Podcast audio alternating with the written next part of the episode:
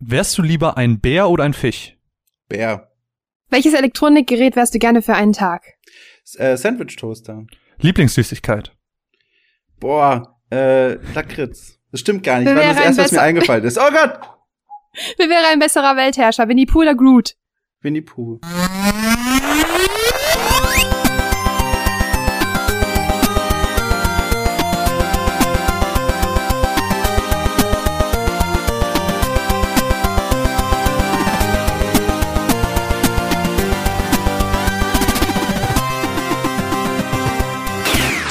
Herzlich willkommen zu einer weiteren Ausgabe der Runaways. Mein Name ist Caro und dies ist keine gewöhnliche Folge, sondern endlich mal wieder eine eine Gastfolge. Nennen wir sie Gastfolgen? Ja, wir nennen sie jetzt eine einfach. Eine Gastfolge, denn diesmal sind nicht nur Marvin.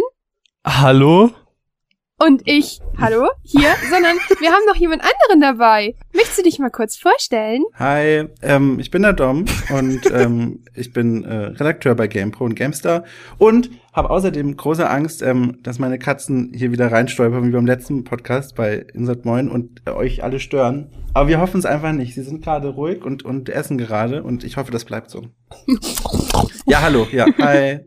Hi, schön, dass du da bist. Ja, endlich hat's geklappt. Ähm, jetzt habe ja. ich verraten, was hinter den Kulissen passiert ist. Ich habe mich ja so viele Male immer wieder verspätet wegen Arbeit und auch mal krank war ich. Und, äh, aber sehr tolle, freundliche Gastgeber, dass ich jetzt da sein darf. Das freut mich sehr. Oh, you. Stop you. Tatsächlich ja. ist es irgendwie, irgendwie immer der Fall, wenn wir einen Gastpodcast machen, dass entweder wir es nicht auf die Kette kriegen oder der Gast. Aber das ist okay, das gehört dazu. Das ist ja, die, man muss die halt charmante Art. Finden.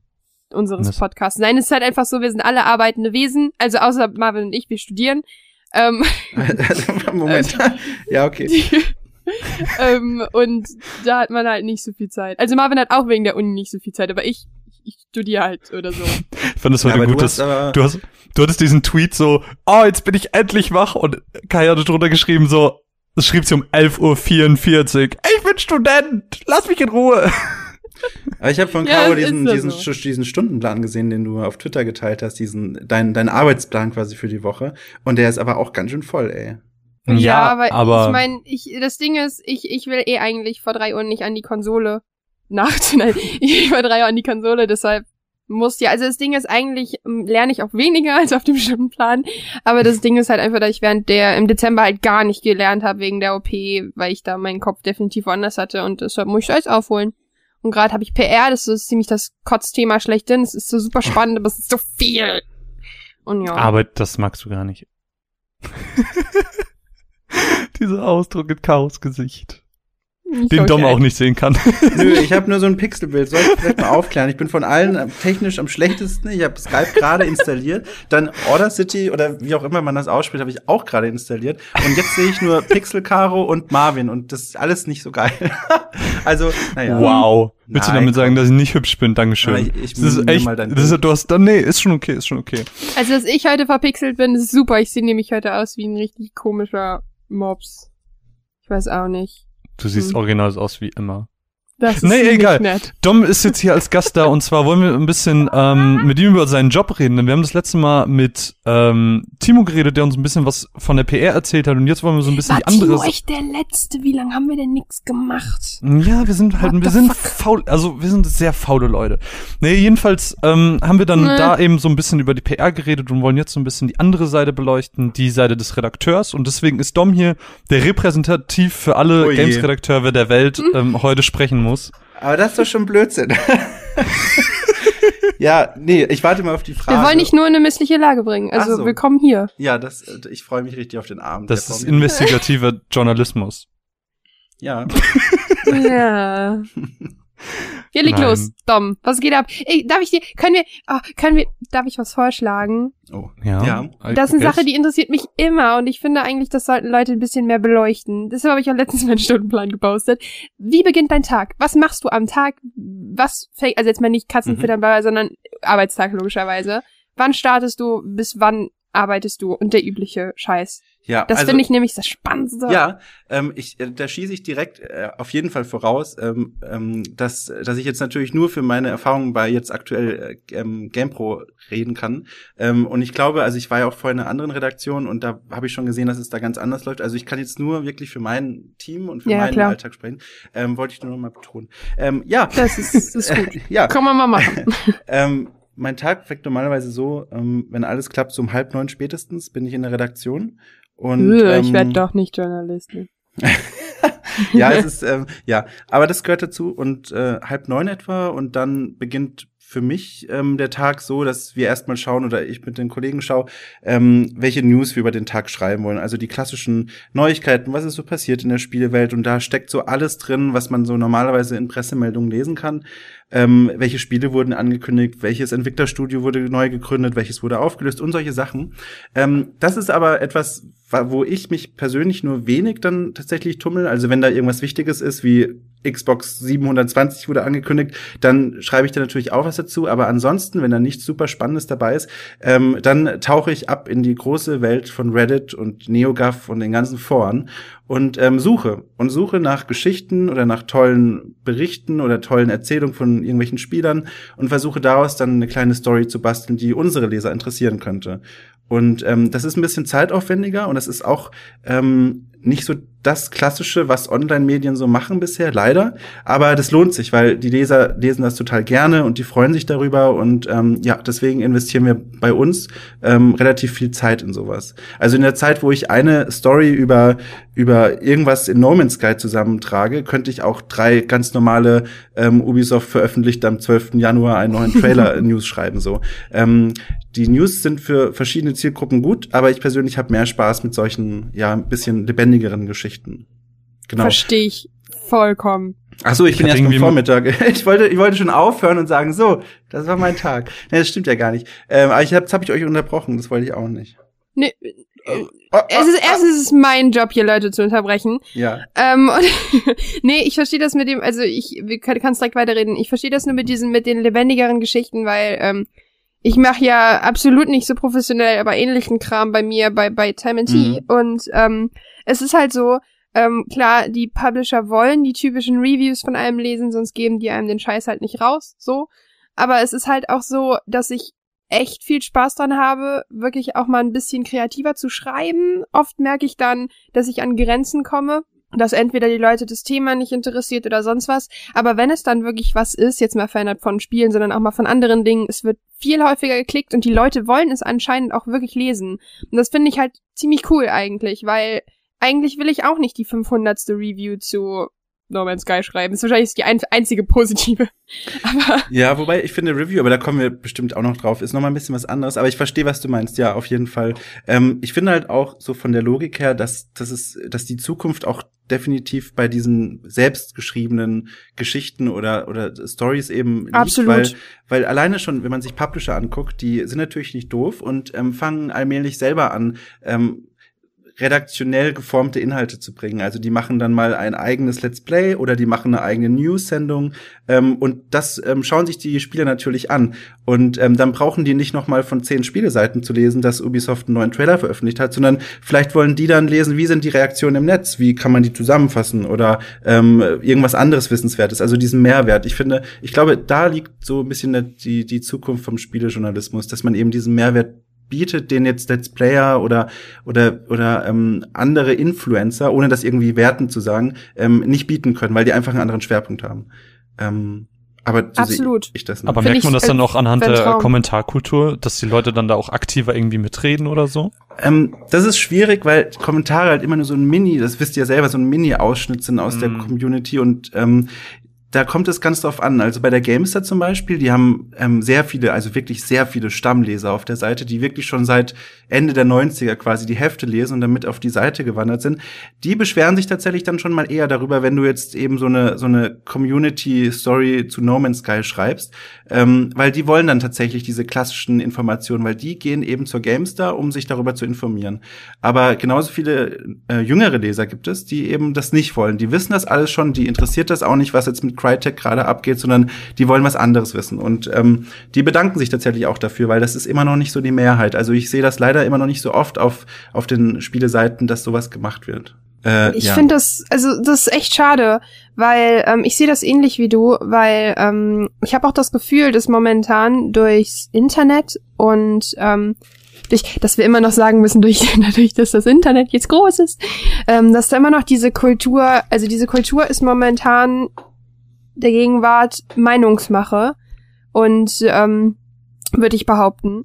Und äh, jeder hat jetzt die Möglichkeit, sein seine Gedanken in die Welt rauszupusten, und es tun leider mehr Leute, als sie es sollten, aber die kann man ja einfach ignorieren. Aber es ist, glaube ich, auch so, dass dass man da nicht mehr drum kommt, weil dieses stumpfe Informieren, das ist nicht mehr, finde ich. Natürlich, Thema Reviews und so muss das irgendwo noch sein, gehört auch noch dazu, aber irgendwie, ich weiß auch nicht, ich habe auch das Gefühl, und da wären wir eigentlich bei einem ziemlich guten Thema, dass wenn man seine eigenen Geschichten schreibt, bei gerade so einem Spiel wie No Man's Sky, was selber kaum Geschichte und Faden hat. Ähm, wenn man da seine Geschichten erzählt oder im Podcast oder so, wir machen das ja ganz gerne in den Matzen so, dass wir das so ein bisschen storymäßig aufarbeiten und das passend machen oder einen Brief schreiben oder sonst was. Ich glaube einfach, dass das viel mehr vermittelt, was ein Spiel mit einem anstellen kann, als ein normales, ja, ich fand das Spiel ganz okay, die Mechaniken waren okay, das Gunplay war, naja, scheiße und so. Und so. Also, weißt du, was ich meine? Ja, ja, ja. Und ja. deshalb finde ich das eigentlich voll wichtig, dass es auch seinen Einzug in normale Redaktionen findet.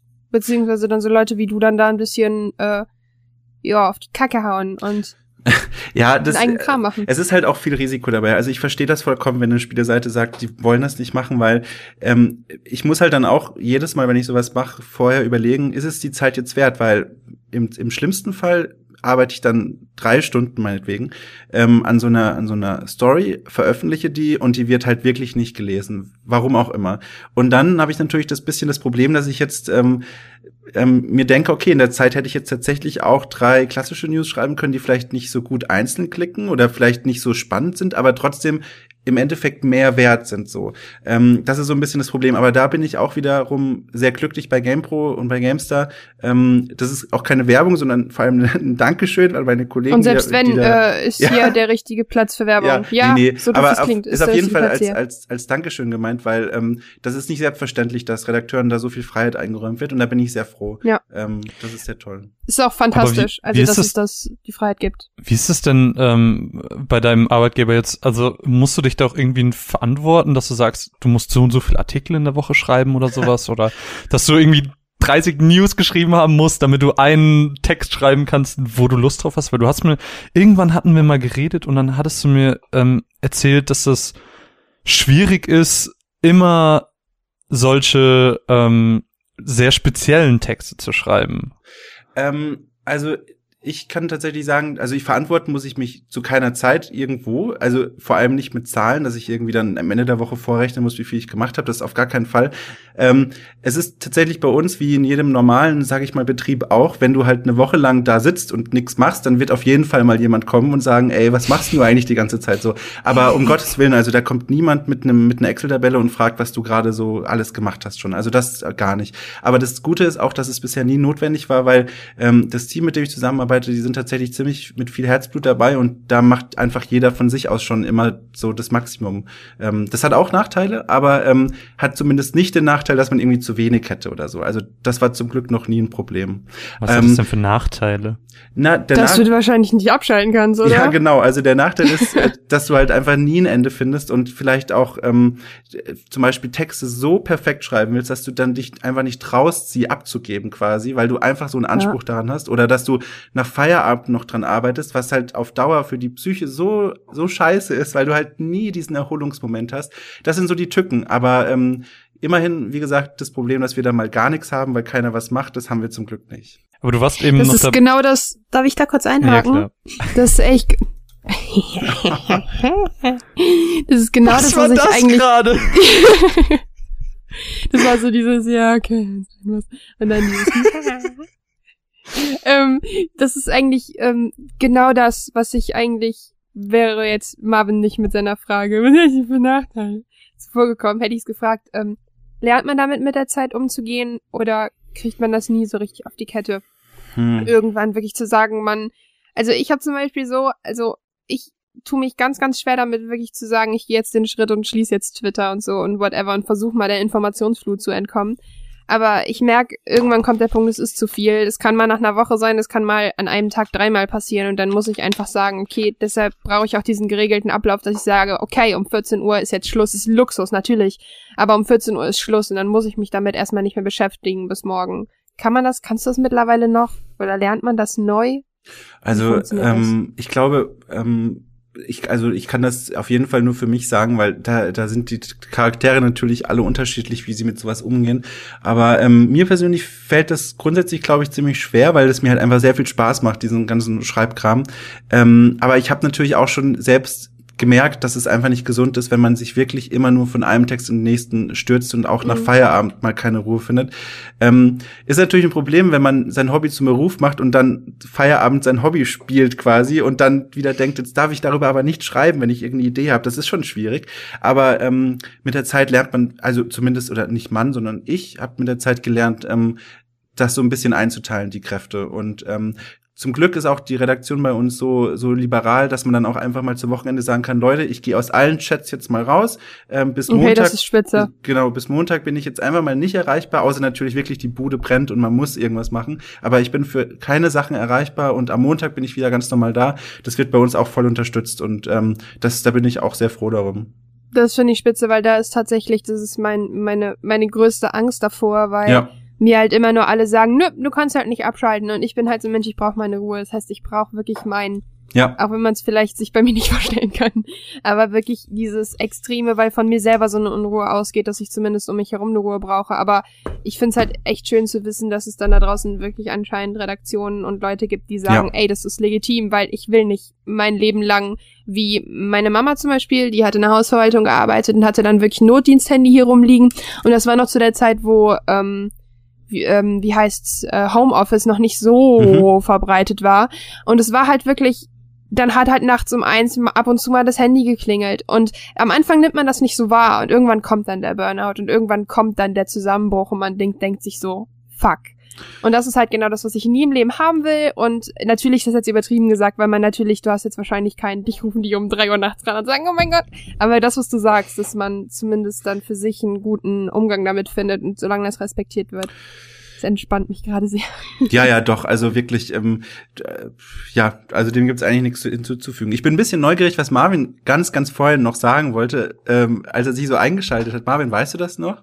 Ja, es ist es ist gar nichts. Ich wollte nur ein bisschen Struktur reinbringen, weil du oh. ähm, bei deiner Erzählung erst um vierzehn Uhr warst und äh, du warst mit deinem Tag noch nicht fertig. Ja, aber es hat sich tatsächlich jetzt ziemlich gut ergeben, dass wir quasi darauf schon was aufbauen. Ähm, aber ja, okay, Marvin wirkt ab, dann äh, gehe ich einfach. Weißt du, ne, du kannst Nein, gerne weiterreden. Weiter. Ich Alles in Ordnung. Alles gut. Ähm, ja, dann, äh, ähm, wo war ich? Genau, genau. Irgendwann bin ich natürlich mit diesem Newskram fertig und diesen diesen kleinen Reddit-Sachen und so. Und dann ähm, kommt der andere spannende Teil, und zwar meine eigenen Texte. Ähm, meistens habe ich dann schon so eine so eine Liste an Sachen, mit die, die ich schon mit den anderen durchgesprochen habe und für die alle einverstanden sind. Ähm, Also das läuft, äh, ich muss anders anfangen, ich, ich merke schon, ich setze zu viel voraus, was ihr gar nicht wissen könnt. Also ähm, wir haben jede Woche ein Meeting und in diesem Meeting werden unter anderem auch Ideen vorgestellt für längere Texte, die eben nichts mit News zu ta- zusammen haben. Und dann ähm, kann jeder Redakteur zu, jeder, zu jedem Zeitpunkt in dem Meeting und auch sonst in der Woche ähm, vor den Kollegen quasi seinen Vorschlag formulieren, das ist quasi ein ganz normaler Pitch und dann kommt das Feedback von uns und dann sagen wir, okay, das ist eine coole Idee, aber da könnte ein Problem entstehen, darauf musst du achten oder was hältst du davon? Und wenn diese Idee dann geformt ist, dann halten wir die irgendwo fest und dann können wir quasi daran schreiben. Und das ist quasi die Sache, das Schreiben, woran ich mich dann nachmittags äh, normalerweise setze. Ähm, bei mir persönlich kommt jetzt noch dazu, dass ich auch noch die Texte von allen freien Redakteuren immer noch betreue. Also wenn Texte von externen kommen, dann korrigiere ich die, gebe denen auch inhaltliches mhm. Feedback und halt noch von meinen Kollegen. Wenn die auch was haben, dann bin normalerweise ich, auch ich die Person, die sich die Texte dann anschaut und eben auch nochmal sagt so, ey, vielleicht nochmal da was machen oder äh, sagt, was besonders gut war oder solche Sachen. Genau, und das ist tatsächlich so, wenn nichts Besonderes ist, im Grunde die beiden Bestandteile meines Tages bei GamePro. Klingt spannend, wirklich. Das ist genau das, wie ich mir sowas vorstelle. Also eigentlich ist das ein Bewerbungspodcast für dich, oder was? Wow. Nein, aber ich ich finde das, es ist sehr beruhigend, weil man denkt immer nur, man sitzt davon sieben bis dreiundzwanzig Uhr und muss, ja, Leistung bringen, Leistung bringen, Leistung bringen. Also Texte produzieren wie am Laufband, und so funktioniert Journalismus nicht. Also wie gesagt... Also so ähm, funktioniert zumindest nicht die kleine Kreativmaschine in meinem Kopf, aber ich glaube... Oder anders gesagt, so funktioniert zumindest GamePro und GameStar nicht. Also wie gesagt, ich muss immer, ja, okay, ich will, klar. ich will keine Kollegen, die hier mithören, irgendwie äh, irgendwas Falsches sagen. Deswegen, ich kann wirklich nur für mich sprechen. Also ähm, ja, ja, natürlich, natürlich. Ja. Also ja, ja, es klingt auf jeden Fall ziemlich, ziemlich cool. Also da, sehr spannend. Darf ich mal was Doofes fragen? Das habe ich nicht ernsthaft. Ich habe manchmal so ganz random Gedanken. Ich, ich glaube, das kennt jeder. Und ich habe irgendwann mal so drüber nachgedacht, wie das wäre. Wenn man, das ist so eine bescheuerte Frage, wenn man als Redakteur arbeitet, und ich hab das manchmal, wenn, also ich hab das ganz, ganz doll gehabt, als ich Bachelorarbeit geschrieben habe und quasi wirklich von morgens bis nachts da gesessen habe und nur geschrieben habe. Kriegt man nicht irgendwann, wenn man nur sitzt, verdammte Hinternschmerzen? Äh, also ähm, man sieht, Marvin äh, hat noch nie einen normalen Büroalltag. Also es ist ja nicht so, dass Nein, du, dass du um acht ankommst und dann die die Ledergurte rausholen, dich an deinen Sitz schnallen und du dann nie wieder aufstehen darfst. Ähm, das ist ja nicht. Also du darfst schon, schon laufen. Ich habe auch mal Tage, an denen ich, also jetzt mal von so Sachen wie du Toilette. Du darfst auch mal laufen. Ja, ja, von so Sachen wie wie so ein Kaninchen. Nein, das aber Toilettengang. Von so Sachen, ja, genau. Davon abgesehen ist es natürlich aber auch nur, auch, wenn kein anderer gerade auf dem Klo ist. Äh, ist natürlich auch völlig legitim, kann man aufzustehen und rumzulaufen und im Laufen nachzudenken. Also ähm, ich, ich, also es ist tatsächlich eine sehr doofe Frage, Marvin. Nein, weil ich stelle mir das so vor, dass man so un- unmenschlich viel sitzt. Ich habe das irgendwo mal gehört, dass Leute sich teilweise so einen Gymnastikball hinsetzen, weil sie einfach nicht mehr ja, auf dem ja. Bürostuhl sitzen können und so. Ich mir so Zwei Kollegen von mir haben auch so einen, so einen, so einen Schreibtisch sich äh, von der Firma quasi hinstellen lassen, die, ähm, die man hochdrehen kann, damit man im Stehen arbeiten kann. Ja, genau. Finde ich voll geil. Also ist sau, ist sau gesund fürs Skelett. Richtig gut. Finde ich klasse. Ja. Da habe ich auch überlegt, ob ich es mir hole. Dann ist mir aufgefallen, dass ich jetzt ein kaputtes Knie habe. Also ich kann das nicht. Ich, ich brauche dieses, dieses Sitzen auch allein schon vom Kopf her, weil ich diese, diesen ruhigen Zustand brauche manchmal oder meistens beim Schreiben. Aber klar, also ich eben absolut nicht. Ich glaube, ich könnte echt am äh, am allerbesten arbeiten, wenn ich irgendwie ja. ja ich Wollen so, wir? Ähm, ja. Nee, sprich aus, sprich aus. Nö, ich wollte nur, ich bin so so so ein bisschen so ein Bibliotheksmensch. So, ich mag das, wenn es so ruhig ist und so ein bisschen mummelig und man ja. viel sitzen kann beim Schreiben. Das finde ich sehr angenehm. Aber äh, ja, das war's auch schon. Aber bist du auch so, bist du auch so? Ähm, Gerade, das, das ist, glaube ich, eine Frage, die kann jeder ähm, Kreativmensch, egal also ob es Schreiben, Malen, Musizieren, whatever ist. Ähm, es gibt ja bestimmte Orte, an denen man besonders gut denken kann. Und bei mir ist das so, ich bin erstens so eine Spaziergangdenkerin, das heißt, wenn ich wirklich spazieren gehe, kann ich super gut nachdenken. Und natürlich unter der Dusche. Badezimmer ist der Place to be. Weil sich wirklich hinsetzen und aktiv schreiben, ohne irgendeinen Gedanken, weil der Gedanke, der Gedanke kommt ja selten, wenn du am P C selber bist. Natürlich, wenn du gerade recherchierst und so, vielleicht schon eher, aber ich zum Beispiel hatte, ähm, ich habe das eigentlich immer so, ich habe mir jetzt die Woche eigentlich eingeteilt, dass ich jeden Tag ein anderes Projekt behandle, und das funktioniert auch halbwegs gut, aber dann ist plötzlich so ein Funke da, dass man sich denkt, ach fuck it, fuck it, komm, ich tausche das dann aus und schreibe dann jetzt einfach direkt, weil Schreiben ist so, das kommt einfach. Oder nicht? Also ähm, bei mir ist es tatsächlich so, ich kann, wie gesagt, wenn ich wenn ich sitze und meine Unterlagen vor mir habe, geht es am besten, und ich habe die einzige Bewegung, die ich quasi habe, ist so von meinem inneren Auge, weil ich die meine ganzen Notizen immer, oh Gott, das klingt das klingt so verrückt, glaube ich, also n- nicht die gute Art.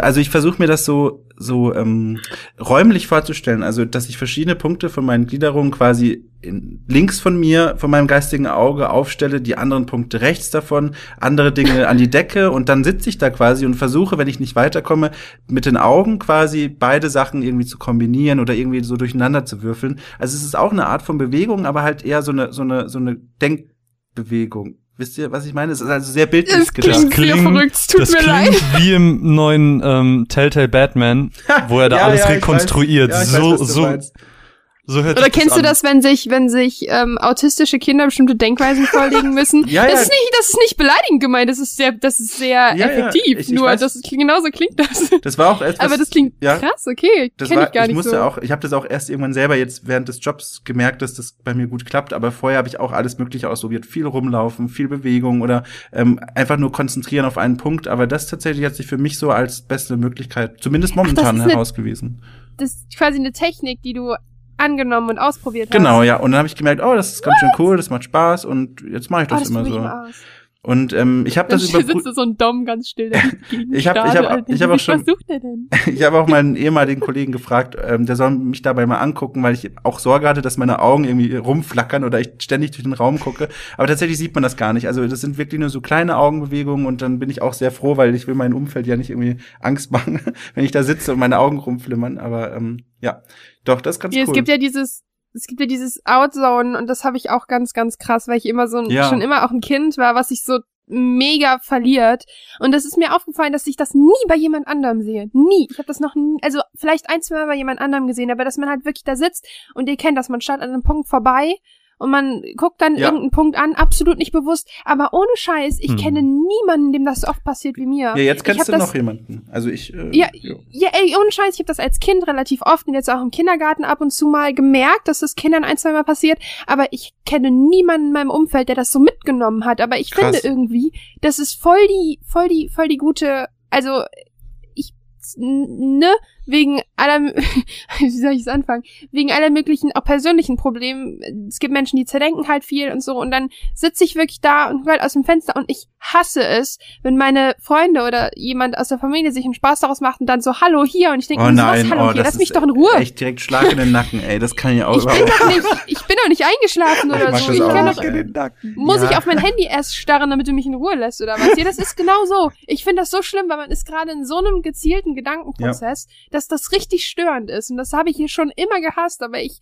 habe mir da nie Gedanken gemacht, was das für kognitive Hintergründe haben könnte, um ehrlich zu sein. Ja, wow. Jetzt haben wir alle was gelernt. So Jetzt, ein bisschen. Ja, oh Gott, ich bin, ich bin nicht seltsam. Nee, krass. Nee, finde ich cool, wenn Leute da auch ihre Techniken so, so offenlegen und das ist so spannend. Aber haben deine ja, Kollegen das auch, dass die so sagen, dass sie so eine Technik boah, haben, wie du das hast? Das weiß ich ehrlich gesagt nicht. Also darüber, es ist eine gute Frage für für für die nächste Gelegenheit auf jeden Fall. Das meine ich ernst, also das frage ich vielleicht wirklich mal, aber ähm, wir können das nachher in den Post schreiben, wenn du magst. Oh ja, klar. Also, dass wir das, die Frage aufklären, das ist eine das coole Frage. Cool. Auch generell, ähm, ich schreibe mir das auf. Das, ich ich wollte es eigentlich erst am Ende sagen, aber kann ich jetzt auch schon, wenn irgendjemand Fragen zu meinem Job hat oder irgendwie so, auch könnt ihr euch jederzeit äh, auf den Kanälen melden, wo auch immer. Ähm, ich ich helfe da gerne weiter, weil ich ich lese immer wieder Dann von sag Leuten. Sag mal, wie du heißt. Ach so, okay. Ja. ja. Hallo? Nee, ich wollte gerade sagen, wir verlinken das eh alles im Beitrag, von daher, ja, aber du kannst ja, auch du gerne nochmal noch sagen. sagen. Nein, nein, Domshot, das reicht. Nein, ähm, da, ich fühle mich da immer so unangenehm betreten, wenn ich da immer so, also, das will ich nicht. Also jedenfalls. Man ähm, gewöhnt sich dran. Ähm, ich lese immer wieder von Leuten, die sich fragen, wie kommen sie in die Branche und so. Und, und manchmal hilft es einfach mal, jemanden zu fragen, der in der Branche ist. Und das trauen sich einige leider nicht. Und ähm, ja, ich stehe gerne zur Verfügung. Ich bin alles andere als allwissend, aber ich habe immerhin ein bisschen Erfahrung und vielleicht hilft die da manchen Leuten weiter. Das, das wollte ich nur ganz, ganz guter Punkt. Das ist ein ganz, ganz guter Punkt, weil da wollte ich eh drauf zurück. Ist egal. Nee, du hast die letzte Zeit so viel geredet. Ich bin dran. Du kannst es später wieder reden. Wir spulen jetzt nämlich mal ein ganz, ganz weites Stückchen zurück, denn bevor du Dom der Games-Redakteur warst, warst du Dom der Student und du hast ähm, Archäologie studiert. Genau. Archäologie. Archäologie. Bei Marvin kann kein Arch. aussprechen. Ja, okay. Jedenfalls, ähm, wie, wie muss man sich das denn vorstellen, dass du nach der Schule gesagt hast, so, ja, ich gehe jetzt studieren und dann während des Studiums doch gesagt hast, mh, doch lieber über Spiele schreiben. Und vor allem, wie kommt man aus der Schule und denkt sich, mh, ich studiere Archäologie? Also, oh je, das sind so viele Fragen. Ich, ich versuche das nicht zu lang zu beantworten, aber wenigstens vollständig. Mach, was ähm, du willst. Am Anfang steht, oh Gott, wenn sowas schon anfängt mit solchen Worten, aber ich versuch's wirklich äh, kurz zu machen. Ähm, tatsächlich am Anfang ganz klassisch, also oder zumindest den Leuten, die es erzählt haben, denen war das dann so voll klar, steht so, wenn man als Kind die Indiana Jones Filme gesehen hat und Indiana Jones Adventures gespielt hat und Tomb Raider genau das Gleiche. Das war so in meinem Leben das erste Mal, als ich dachte, okay, es gibt sowas wie Archäologie und scheinbar verprügelt man da irgendwie Nazis und man man rennt rennt irgendwie vor Kugeln weg und so. Das ist ganz schön cool. Das, das möchte ich mal machen. Captain America auch gedacht. Ja. Und dann, äh. ja. Und ähm, dann lernt man natürlich irgendwann so in Büchern, okay, das ist doch mehr als nur das, was in den Filmen ist, aber man hat immer noch so dieses dieses Abenteuerding vor Augen und da ist auch so Schuld ein bisschen dran, so die Dokumentation, die davon gedreht werden, wenn so Archäologen im Ausland sind, die Dokumentationen sind immer so ein bisschen abenteuerlicher und reißerischer, als es dann eigentlich ist, aber man sieht das jedenfalls alles und denkt sich, wow, das ist so eine Mischung aus coole Sachen über die Vergangenheit lernen, was ich immer spannend fand und auch so ein bisschen Abenteuer und Weltreisen und so. Ja, und dann studiert man das erstmal und dann merkt man ziemlich schnell, das ist völlig anders. Also einen Großteil des Studiums verbringt man eben in der Bibliothek oder in den Hörsälen und nur einen kleinen Teil, also quasi einen Sommerurlaub jedes Jahr, verbringt man auf den Ausgrabungen. Ähm, das ist auch der Moment... Aber warte, ja. im, im Urlaub oder wirklich als quasi genau, als Studienmission? Ich habe ich hab das nicht äh, deutlich gesagt. Also dann, wenn andere Sommerurlaub machen quasi, bist du in derselben Zeit äh, ausgraben. Aber jetzt, das ist jetzt nicht zusätzliche Zeit fürs Studium, oder ist das? Das ist quasi in den Semesterferien, musst du dir vorstellen. Also Ach, statt, fuck, okay. statt Pause bist du dann ja. eben in den, also es kommt auch auf die Grabung an, aber im Normalfall ist das immer. Wo warst du? Ähm, ich habe sehr viel gegraben in Italien, da war ich am meisten, ähm, also vor allem Süditalien und, ähm, ähm, und um Rom herum, aber, ähm, Geil. Da war so mein Schwerpunkt und da hat es mir auch am meisten Spaß gemacht. Ähm, oh, das ist cool. Das klingt so cool. Der Punkt ist halt, dass viele Leute dann aussteigen, zum einen, wenn sie eben merken, das ist eben wirklich viel, viel, viel, viel lernen und viel, viel, viel lesen. Und der zweite Ausstiegspunkt ist, also ich habe in Heidelberg studiert und die Uni bildet sich ganz schön viel ein auf die Archäologie da, ähm, wenn du die ersten Prüfungen schreibst, weil die sind wirklich knackig und auch, auch unfair teilweise, weil die Professoren ja. dort eben wirklich aussieben wollen. Und das ist so der zweite Moment, wenn viele, viele Leute einfach aufhören. Und ähm, ja, der dritte Moment ist dann deutlich später, wenn du eben mal überlegst, am Ende des Studiums, wie sieht's eigentlich mit Berufschancen aus? Und dann merkst, dass es dann wirklich schwierig wird, weil die Stellen sind wirklich also so rar gesät. Also das könnt ihr euch kaum vorstellen, denke ich, wie wie selten es ist, vor allem in Deutschland da einen Platz zu bekommen. Und dann zählen auch ganz oft so diese Beziehungen. Und das hat mich dann, Ach, das hat mich unheimlich gestört gegen Ende meines Studiums, als ich gemerkt habe, dass viel, viel darauf hinausläuft, die richtigen Leute zum richtigen Zeitpunkt zu kennen. Und mhm. das liegt nicht so in meiner Natur. Also so dieses, dieses, dieses Kratzbuckeln und so, das mag ich einfach nicht. Also das nee. ist nicht. Ist Wie lange nicht, hast du studiert? Ähm, von zweitausendneun bis zweitausenddreizehn. Also hast du beendet oder nicht? Ähm, tatsächlich gegen Ende des Studiums, äh, als ich, also es war tatsächlich alles fertig, ich wollte meine Hausarbeit abgeben und habe mich da mit meinen Professoren ziemlich gestritten, thematisch, also inhaltlich, ähm, uh-huh. weil die Art der, also das Thema, das ich bearbeiten wollte, wollte von den Professoren nicht so angenommen werden, die eher so was Klassisches sehen wollten. Und ähm, dann habe ich mich entschieden, ähm, ich möchte auf jeden Fall noch den Abschluss machen und wechsle einfach mal zu einer anderen Uni, weil das ist gar nicht so fern, wie man jetzt denkt, sondern das ist eigentlich was ganz Normales. Ähm, mhm. Und dann bin ich nach Berlin gewechselt und da ist tatsächlich tragischerweise ähm, der Studienberater, der mich hier beraten sollte und quasi den, den Wechsel vorbereiten sollte, der ist tatsächlich gestorben. Und ähm, dann hatte ich das Problem, oh Gott, mein Rechner geht gerade aus. Seid ihr noch da? Ja, ja. Okay, so. ähm, und dann ist der tatsächlich gestorben und ähm, ich habe das auch dann natürlich nur über Umwege mitbekommen und dann stand ich erstmal vor dem Problem, wer hilft mir jetzt von den Mitarbeitern dort, dass ich mein Studium dort anf- äh, beende oder weitermache und mhm. ähm, während der Wartezeit, bis der Nachfolger gesucht wurde, habe ich eben mich so ein bisschen mit mit äh, kleineren Reviews und kleinen News und so über Wasser gehalten in in der Videospielbranche eben. Und da habe ich meine Freundin reingebracht, die Christine Knillmann, die kennen vielleicht einige von den Zuhörern und so, die mhm. die ist schon ziemlich lange in der Branche oder war jetzt bis vor kurzem. Ähm, und der bin ich, der verdanke ich quasi diesen ersten Schritt. Und von da hat sich das dann ziemlich schnell verselbstständigt, dass ich gemerkt habe, also Videospiele fand ich schon immer super und offenbar kann ich auch so, habe ich so, so das Mindestnötige an Talent, damit die Leute jetzt nicht denken, richtig scheiße. Und dann wurde ich so oh und, und dann wurde ich so so so weitergereicht von den Arbeitgebern dort und ähm, also alles noch online quasi, nur mit Mails und so. Und dann habe ich gemerkt, okay, vielleicht sollte ich vielleicht statt Archäologie und null Berufschancen überlegen, mein Hobby so ein bisschen zum Beruf zu machen und habe mich dann ähm, völlig ohne, also völlig dreist, quasi ohne Vorwissen auf eine feste Redakteursstelle bei Gamona beworben und wurde genommen und das war halt ja, ja, das war halt, geil. ich hatte halt, ich konnte halt im Bewerbungsgespräch scheinbar überzeugen und hatte auch ähm, direkt einen guten Draht zu meinem Chefredakteur damals, weil der war selber Archäologe und ähm, oh Gott, der hat mir direkt, ein, Zufälle. Der hat mir direkt ein Gesprächsthema und ähm, und äh, das kann ich an der Stelle übrigens auch mal sagen, ähm, Archäologe kann, ist tatsächlich kein geschützter Berufsbegriff, das heißt, äh, es gibt da ein paar böse Stimmen, die dann immer sagen, du bist ja gar kein Archäologe, aber Archäologe kannst du dich, kann sich jeder nennen, so. Es ist natürlich eine Sache, sich so zu nennen und zum anderen dann sich ein bisschen auszukennen, aber ähm, wenn man Kritik üben möchte, ist das der falsche Weg. So, genau. Ähm, aber das ging an Leute raus, die diesen Podcast wahrscheinlich eh nicht hören. Oder nur aus aus Bosheit. aber ähm, das ist so, wie sich jeder Redakteur nennt, aber man eigentlich ja für Redakteur genau. aktiv in dem Beruf arbeiten muss, beziehungsweise, um sich Redakteur zu nennen, ein Volontariat abgeschlossen haben muss genau. und so ein Kram. Und ich finde es eigentlich, ich bin mittlerweile ganz froh, weil ähm, ich begeistere mich ja momentan sehr viel für so Archäologie und Videospiele, was so ein bisschen den Kreis schließt, diese, dieser neue Scheiß quasi aus Amerika. Ähm, und da bin ich ziemlich froh, weil ich kann halt jetzt jedem sagen, ihr braucht kein Master-Professorenstudium in Archäologie, um diesen Scheiß machen zu können. Ihr braucht ein Grundinteresse und natürlich müsst ihr euch dann Grundwissen anlesen in der Archäologie, aber das kann theoretisch jeder machen.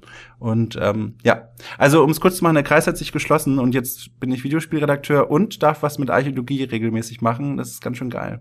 Ey, ohne Scheiß, das klingt so einfach so geil, weil ich find's immer, ähm, gerade wenn man noch so ein kleiner hoffnungsloser Mops ist, der noch nicht so richtig weiß, wo er hin will im Leben, sind Findest genau das die Geschichten. Vielleicht. ich ich rede von einer Freundin, nennen wir sie Schmaro. Ähm, ähm, dann ist es eigentlich sind's genauso diese Geschichten, die einem eigentlich zeigen, so, ja, auch wenn es ziemlich scheiße läuft, so, da geht was. Und das finde ich echt schön. Und ich finde es vor allen Dingen ziemlich geil, dass du, also diese Frage von Relevanz, also mö- an Möglichkeiten in der Zukunft und eigenem Interesse, das ist so eine so eine schlimme Diskussion im Kopf, glaube ich auch. Und ich habe da großen Respekt vor, dass du dich für eine Sache entschieden hast, beziehungsweise, also dass du dann einfach gesagt hast, okay, ähm, ne? Weil ich stelle mir das absolut nicht leicht vor. Ja, das war das war auch nicht leicht. Und ich habe auch am Anfang, äh, als ich dann fester Redakteur dann war, habe ich auch lange überlegt, so ob das überhaupt so so mein, also mich völlig glücklich machen kann. Weil ich wusste damals, hatte halt noch keine Ahnung, wie geil man halt über Videospiele berichten kann und hatte halt wirklich nur diese klassischen Tests im Kopf und diese klassischen News aus Pressemeldungen und hatte wirklich Angst, dass ich halt irgendwie einfach nicht genug gefordert bin und mir irgendwas fehlt, so dieses, weißt du, so dieses... Oder dass man auch so ein Zombie wird, der einfach Pressemitteilungen abtippt und die als News raushaut. Ich glaube, da, da wäre ich vorher dann aus der Branche wieder raus, aber ich hatte halt wirklich Angst, dass mich das nicht so erfüllt, aber dann habe ich halt zum ersten Mal von so von amerikanischen oder englischsprachigen Schreibern wie Lee Alexander oder so äh, Lee Alexander äh, gelesen und habe halt gemerkt so, oh krass, da geht wirklich viel. Es macht halt leider noch nicht so viele Leute hier, ähm, also genug, aber leider noch nicht so viele, wie ich es gerne hätte. Und ähm, ja, das hat mir dann ziemlich äh, viel Mut gemacht und äh, ich bereue es auch überhaupt nicht. Also ich bin froh. Ähm, bei dem Archäologiestudium dafür kann ich mal Werbung machen. Ich empfehle es tatsächlich euch, wenn ihr wenn ihr vor der Möglichkeit steht, ähm, denn das Archäologie Studium ist eben, das Tolle daran ist, dass man so viel lernt. Also Teil meines Studiums waren auch einige Psychologie-Seminare und andere übergreifende ähm, Seminare und selbst in der Archäologie selbst lernt man so viele verschiedene Dinge. Also man lernt im Zusammenhang zu denken, man lernt richtig hinzugucken, einfach nur das Auge zu benutzen, wie oft das meine Professoren gesagt haben, wirklich hinzugucken und die Umgebung wahrzunehmen. Das sind alles Dinge, die euch dann im späteren Berufsleben, egal was ihr macht, immer helfen und deswegen Archäologie ist echt, finde ich, so ein gutes Thema oder so ein gutes Fach, das man mal anstudieren sollte oder so. Ähm, ja, und es gibt auch viele Online-Kurse dafür, ähm, wo man regelmäßig zweimal, dreimal die Woche Online-Vorlesungen angucken kann und sich sogar da einen Abschluss holen kann. Also ich kann das nur empfehlen. Aber jetzt, ich, ich, ich komme ins Monologisieren, aber das Thema finde ich eben sehr spannend und äh, ja. Alles gut. Es gibt doch nichts Schöneres, wenn Leute mit Leidenschaft über ein Thema ja. reden. Das ist der Shit. Ja. Mhm. Wollen wir, wir können ja gleich nochmal über äh, Archaeogaming reden, ähm, aber vorher ganz kurz zu dem zu dem ähm, Beruf nochmal, mhm. weil du hast jetzt eben gesagt, du hast schon so ein bisschen Glück gehabt, dass du direkt diese Festanstellung bekommen hast, ja. aber es gibt bestimmt ganz, ganz viele Leute draußen, die das vielleicht jetzt auch hören und denken, ja okay, ich fand den Beruf auch immer geil, ich meine, ich meine, ich habe das auch früher als Kind gesagt, wenn ich mal groß bin, dann werde ich Spieletester, wie man das so ganz... Wie, wie man das dann halt irgendwie so spaßeshalber sagt. Ähm, aber was würdest du denn jetzt den Leuten, die das hören, für Tipps geben, die dann wirklich auch diesen diesen Weg beschreiten wollen? Weil es wird ja nicht jeder automatisch irgendwie eine, eine Festanstellung wie du bekommen, sondern was ist denn eher so der klassische Weg? Äh, oh, ich glaube, der klassische Weg, der muss sich irgendwie erst noch finden, weil klassischer Weg im der, der, der klassische Weg halt im, im, im Spieljournalismus, wenn du sowas googelst zum Beispiel, dann kommst du, glaube ich, sehr viel zu so Printmagazinen noch, weil da gab es diesen klassischen Weg. Da hast du wirklich Wollo. Genau sowas oder du hast Journalismus tatsächlich studiert und bist dann zum Vorstellungsgespräch und sowas. Aber was ich den Leuten heute empfehlen würde, wer wirklich Interesse daran hat, die, ich glaube, das, der Kern von einer erfolgreichen Bewerbung, für welche Stelle auch immer, und wenn das nur freier Redakteur ist, also extern immer mal zu schreiben, ähm, sind Textproben. Also viel, viel, viel schreiben. Und wenn es nur für die Bewerbung selbst ist, aber möglichst immer viel schreiben, dass man immer Texte zur Hand hat, die man vorzeigen kann. Und wenn man wirklich nur so ein bisschen Talent hat und wirklich sich Mühe gibt und auch den Willen zeigt, an sich zu arbeiten, hat man so, so viele Chancen, weil es bewerben sich wirklich bei uns auch, also ich habe jetzt bei drei Seiten mittlerweile, bei drei großen Seiten gearbeitet und ähm, es bewerben sich so viele Leute, die in ihre Bewerbung nur schreiben, dass sie Videospiele lieben, dass sie als Kinder schon Videospiele gespielt haben, aber mehr nicht haben. Also sie haben die Begeisterung, aber sie haben keine Texte. Sie haben manchmal nicht mal rausgesucht, ob meine Vorgesetzte eine Frau oder ein Mann ist und schreiben dann einfach her. Ähm, und solche Dinge, so viele Leute machen diese Fehler. Und wenn ihr einfach nur gute Textproben schreibt und die einreicht und dann auf Feedback wartet ähm, und noch ein bisschen Glück habt, dann sind die Chancen wirklich, wirklich gut. Also der Markt oder die Branche ist immer dankbar für neue Schreiber, die was können, weil ähm, davon kann man nicht genug haben. Ich habe das mal gehört, dass, ähm, sorry Caro, ich habe das mal gehört, dass das ganz, ganz oft das so ist, dass man einfach Praktika machen muss und dass man so quasi wie eine Praktikumsbitch dann rumgereicht wird und nie wirklich zu einer zu einer Anstellung kommt, weil ähm, viele dann lieber die die billigen Arbeitskräfte in Form von Praktikanten haben und dann, dass es eher sehr, sehr schwierig ist, da reinzukommen. Also den Weg gibt's natürlich auch, du hast recht, äh, man kann sich auch wirklich klassisch über ein Praktikum bewerben und dann versuchen, vom Praktikum wäre die nächste Stelle das Volontariat und dann das Volontariat dann quasi den Sprung in die Festanstellung. Ähm, das sind zwei Stationen quasi, also von Praktikum zu Volo und von Volo zu Redakteur, die die schwer zu nehmen sind, das stimmt, aber wie gesagt, bei den drei Seiten, wo ich bisher gearbeitet habe, war es wirklich nie so, ähm, dass die Praktikanten ausgebeutet wurden oder so. Es waren immer, wurden bei allen drei Betrieben, ähm, wurden die Praktikanten immer als Auszubildende betrachtet und ähm, denen man wirklich, bei denen das Ziel war quasi das Ultimum aus denen herauszuholen, im Sinne von, dass die selbst merken, wozu sie eigentlich fähig sind. Und, ähm, richtig gut. Und wenn die Leute halt ähm, selber dann merken, das ist was für sie, auch mit so den Nachteilen des Jobs, den man eben auch hat, ähm, und und wirklich das Talent hatten, hat es auch immer jedes Mal geklappt in der Vergangenheit, dass sie dann aufgestiegen sind zu Volontären. Also ähm, da spielen halt noch viele Faktoren mit, wie wie das Budget gerade ist und solche Sachen, die man nicht beeinflussen kann. Aber die Branche ist dann nicht so so so hart, wie man vielleicht glaubt. Ähm, man muss sich halt anstrengen, wie bei jedem anderen Job auch, aber vor allem in so einer Talentbranche, sage ich jetzt mal, wo man wirklich Können mitbringen muss, da wird auch erkannt, wenn jemand was drauf hat und die werden auch gefördert. Aber wie, das, ähm, der Hammer. ähm, aber wie Ja, sicher- nee, ich wollte nur mal, also ich finde es wichtig, dass, dass das auch mal gesagt wird, weil ich glaube, dass das viele ähm, heutzutage, ich meine, ich höre ja gefühlt twenty-four seven nichts anderes als als die negativen Sachen und da kommst du nicht rein, blöd. Ja, ja. Ich glaube, dass es gerade voll wichtig ist, dass man erstmal jungen Schreiberleins Hoffnung macht und dass man genau, was du sagst, so wenn man Talent hat, wird man gefunden oder man merkt halt auf kurz oder, also nicht gefunden, aber wenn man Talent hat, dann kann man es zu was ja. bringen und oder man bleibt halt kurz oder auf kurz oder lang auf der Strecke. Und der, und, der Punkt ähm, ist halt auch, dass ihr, ihr müsst halt auch denken, ähm, also ihr und alle, die zuhören, die Branche wird halt im Normalfall von Leuten getragen, die die Videospiele halt wirklich mögen. Und die haben ja selber was davon, wenn dann Leute in Zukunft darüber schreiben, die sie auch selber gerne lesen und wo sie merken, das sind gute Texte. Also das aus der Natur der Sache quasi ergibt sich schon, dass man immer nach Leuten sucht, die so gut über Dinge schreiben können oder gewillt sind, das zu lernen, dass man eben selber Texte gerne liest. Also allein aus der Logik heraus quasi bietet sich schon an, immer die die wirklich auch Talenten eine Chance zu geben. Ja, wie, sich, wie sicher ist denn so ein Job? Weil ich ich habe irgendwie das Gefühl, dass viele ab einem bestimmten Zeitpunkt irgendwie Angst bekommen, mhm. dass sie in zwei, drei Jahren irgendwie ohne ohne Job da sitzen, weil man oft hört, dass dann Leute irgendwie in die P R wechseln oder dass sie ganz aus der Branche rausgehen. Kann man den Job sein ganzes Leben lang denn machen überhaupt? Ja, das Spannende ist, dass es das Medium noch nicht so lange gibt, dass es jemand bisher als Redakteur quasi ins Grab getragen hat. Ähm, es gibt tatsächlich noch niemanden, also das ist so ein bisschen das äh, Problem bei der Antwort. Ähm, aber wenn du zum Beispiel zu Seiten wie Gamers Global guckst, was jetzt zum Beispiel vom Alter her ein Extrembeispiel ist, also es scheint zu gehen, die sind ja alle schon so in den vierzigern und so und vielleicht noch ein bisschen höher. Ähm, also das scheint zu klappen, weil die Zielgruppe wächst natürlich auch mit. Ähm, Die andere Frage ist, wie sicher so ein Job in so einem Betrieb ist, also in einer Redaktion mit einer, mit dem, mit dem Chef, Chef, Chef quasi. Das kann ich halt nicht pauschal sagen. Das kommt auch immer natürlich drauf an, wie die Seite performt, wie der Markt gerade ist. Das kann ich nicht sagen, aber ich kann nur sagen, zumal, zumindest, ähm, wenn man tatsächlich ähm, dann so eine Festanstellung hat und gekündigt wird, hat man in der Zwischenzeit normalerweise, wenn man eben sich ein bisschen angestrengt hat, sich so einen Namen gemacht, dass man entweder woanders sich bewerben kann oder, und das ist ein Vorteil bei dem Job, man kann sich als freier Redakteur versuchen. Also man sitzt dann quasi daheim oder im Café oder was weiß ich und schreibt von dort aus Texte für seine Auftraggeber. Also da gehört viel Eigenwerbung dazu und ein bisschen von, von Tür zu Tür laufen.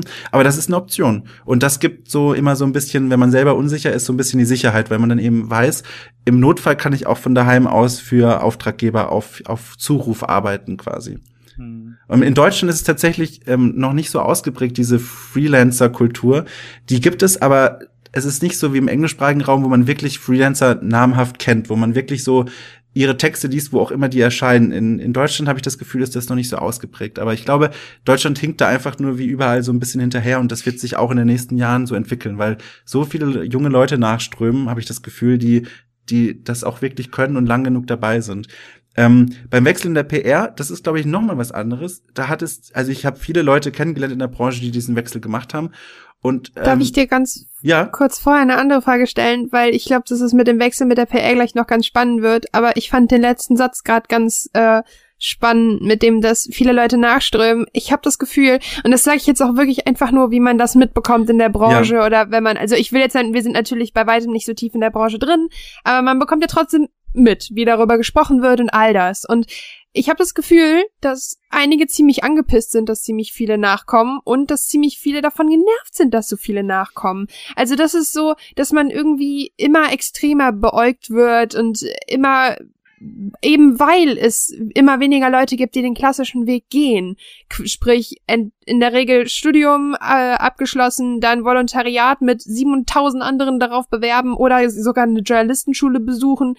Irgendwie habe ich das Gefühl, dass es immer negativer aufgefasst wird, dass so viele nachkommen. Aber das klingt bei dir so, als würdest du das auf jeden Fall als sehr, sehr positiv betrachten, was ich auch so sehe, weil, hallo, ja. ich bin einer dieser Menschen. Ja, ich tatsächlich ja aber, auch. Also ich, ja. ich ich bin ja auch in einem, in einem sehr jungen Team, die sind ja alle so quasi, so wir sind ja alle so ein bisschen derselbe Teil. Ähm, wir sind ja alle so zwischen zwanzig und fünfundzwanzig, gut, Hannes ist ein bisschen älter, aber alle so zwischen fünfundzwanzig und dreißig höchstens.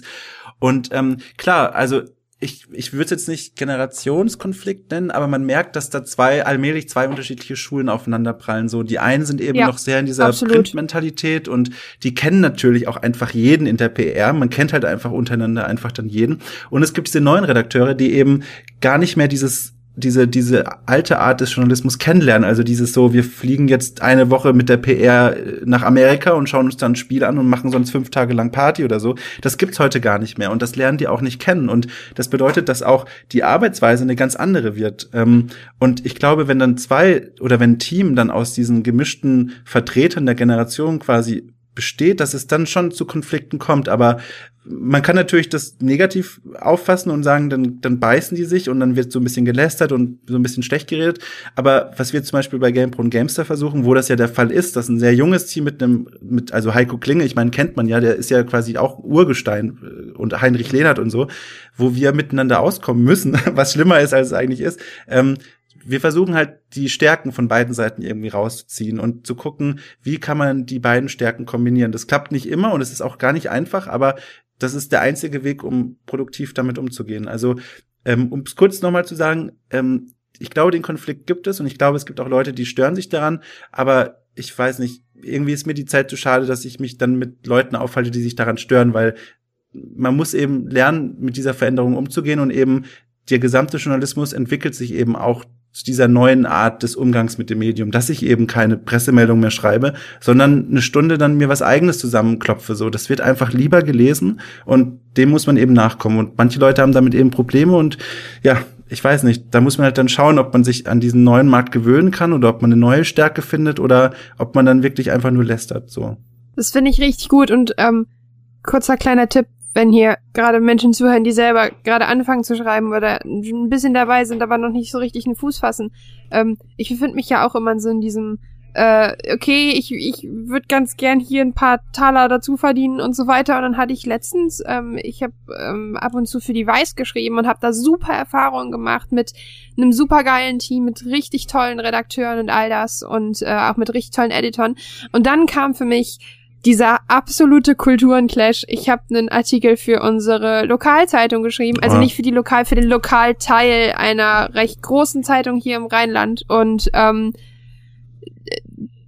es war das gefühlt unprofessionellste, was ich hier in meinem Leben gemacht habe. Weil das Ding ist, es war, die Menschen haben sich, also wir waren nur im nur im E-Mail-Austausch und ähm, der Artikel wurde genommen, der wurde nicht besprochen, gar nichts, der wurde überarbeitet.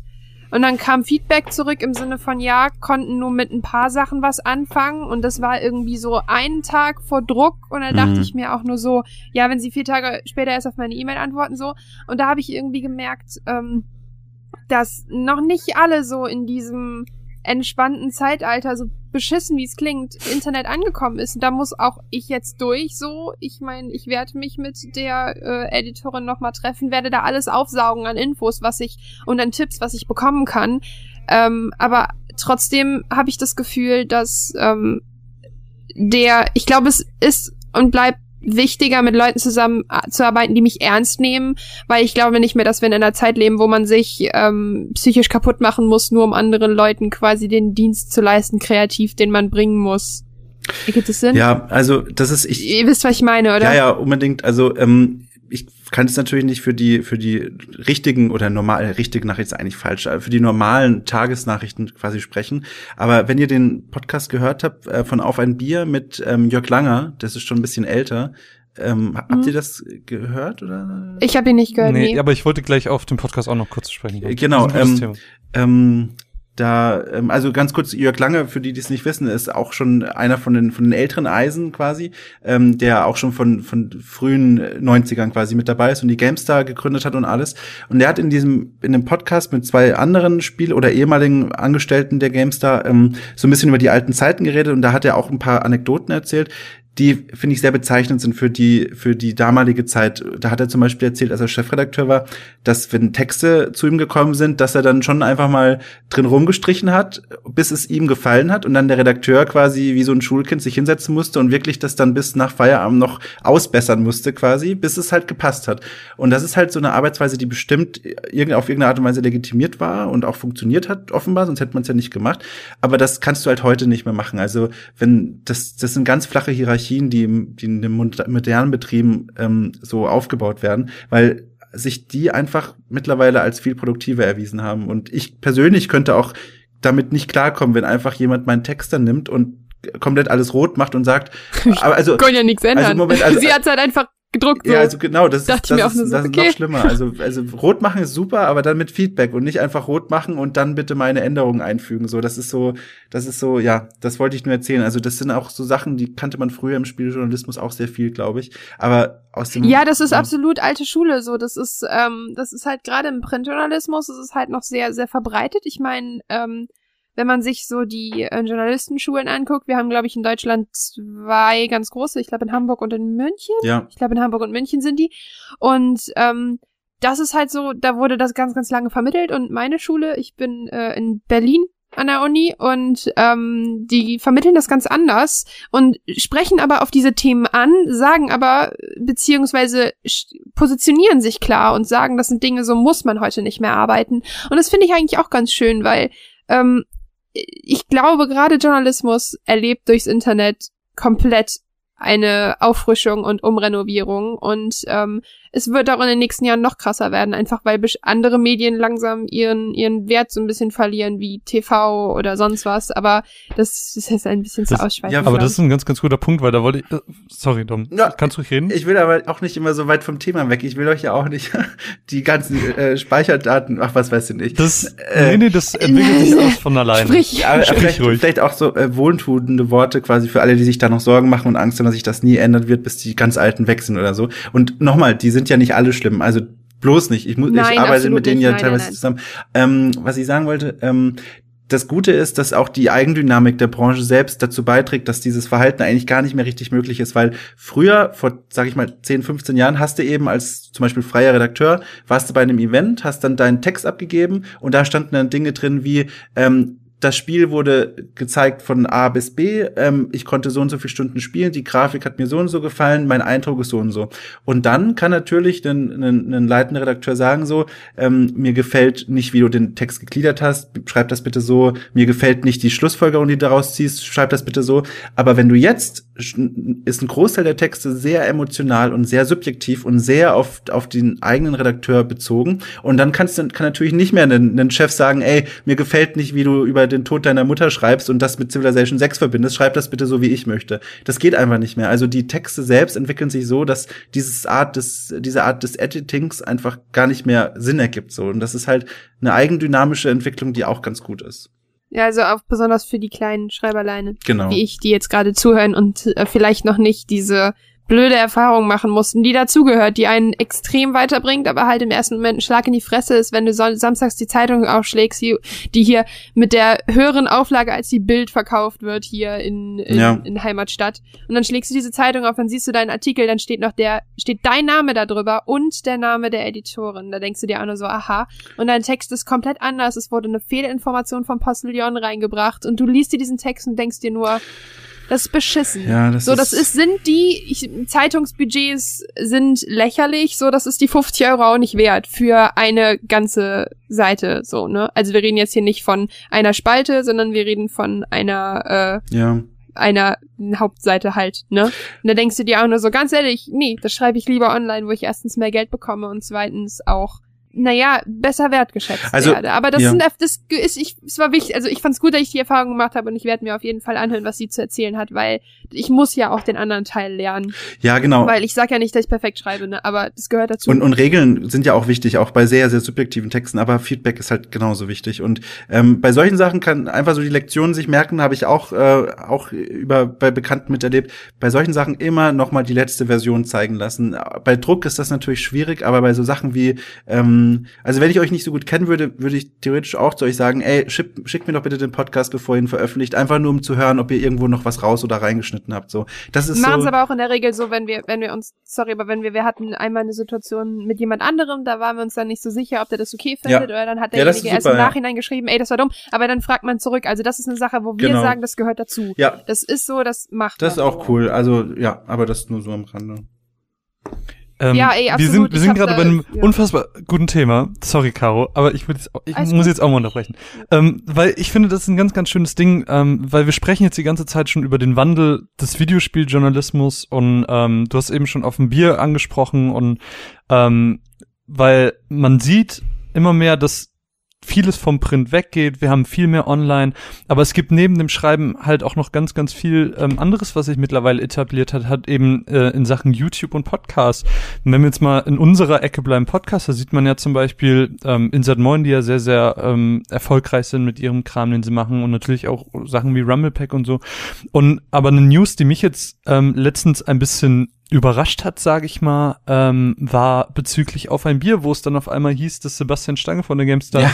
weggeht und ähm, für die arbeitet, als Mitarbeiter dort. Und das war für mich so krass. Inwiefern war das für dich krass? Naja, weil, weil es ein Podcast-Projekt geschafft hat, dass ähm, ein, ich meine, das wird ja von, von ähm, auch ehemaligen ähm, Redakteuren geführt auf dem Bier, also wer es nicht kennt, sollte das auf jeden Fall mal hören. Ähm, aber ich fand es dann sehr, sehr krass, dass dann ein, also die sind ja auch gerade mit YouTube sehr erfolgreich gewesen, gerade Sebastian Stange ist ja auch ähm, dort ähm, sehr, sehr gerne gesehen. Mhm. Um, und dann hieß es einmal, ja, ich gehe, ich ich gehe diesen Schritt und und werde jetzt Mitarbeiter bei diesem Podcast und dass ja eigentlich alles, soweit ich weiß, über Crowdfunding, über Patreon läuft, oder? Genau, und, das ist, ja. Und dass man dann sagt, okay, ich ich gehe diesen Weg und gehe weg von meinem festen Job und gehe zu dieser wackeligen Basis hin zu einem ähm, nutzerlaufenden Projekt, das fand ich schon hm, erstaunlich.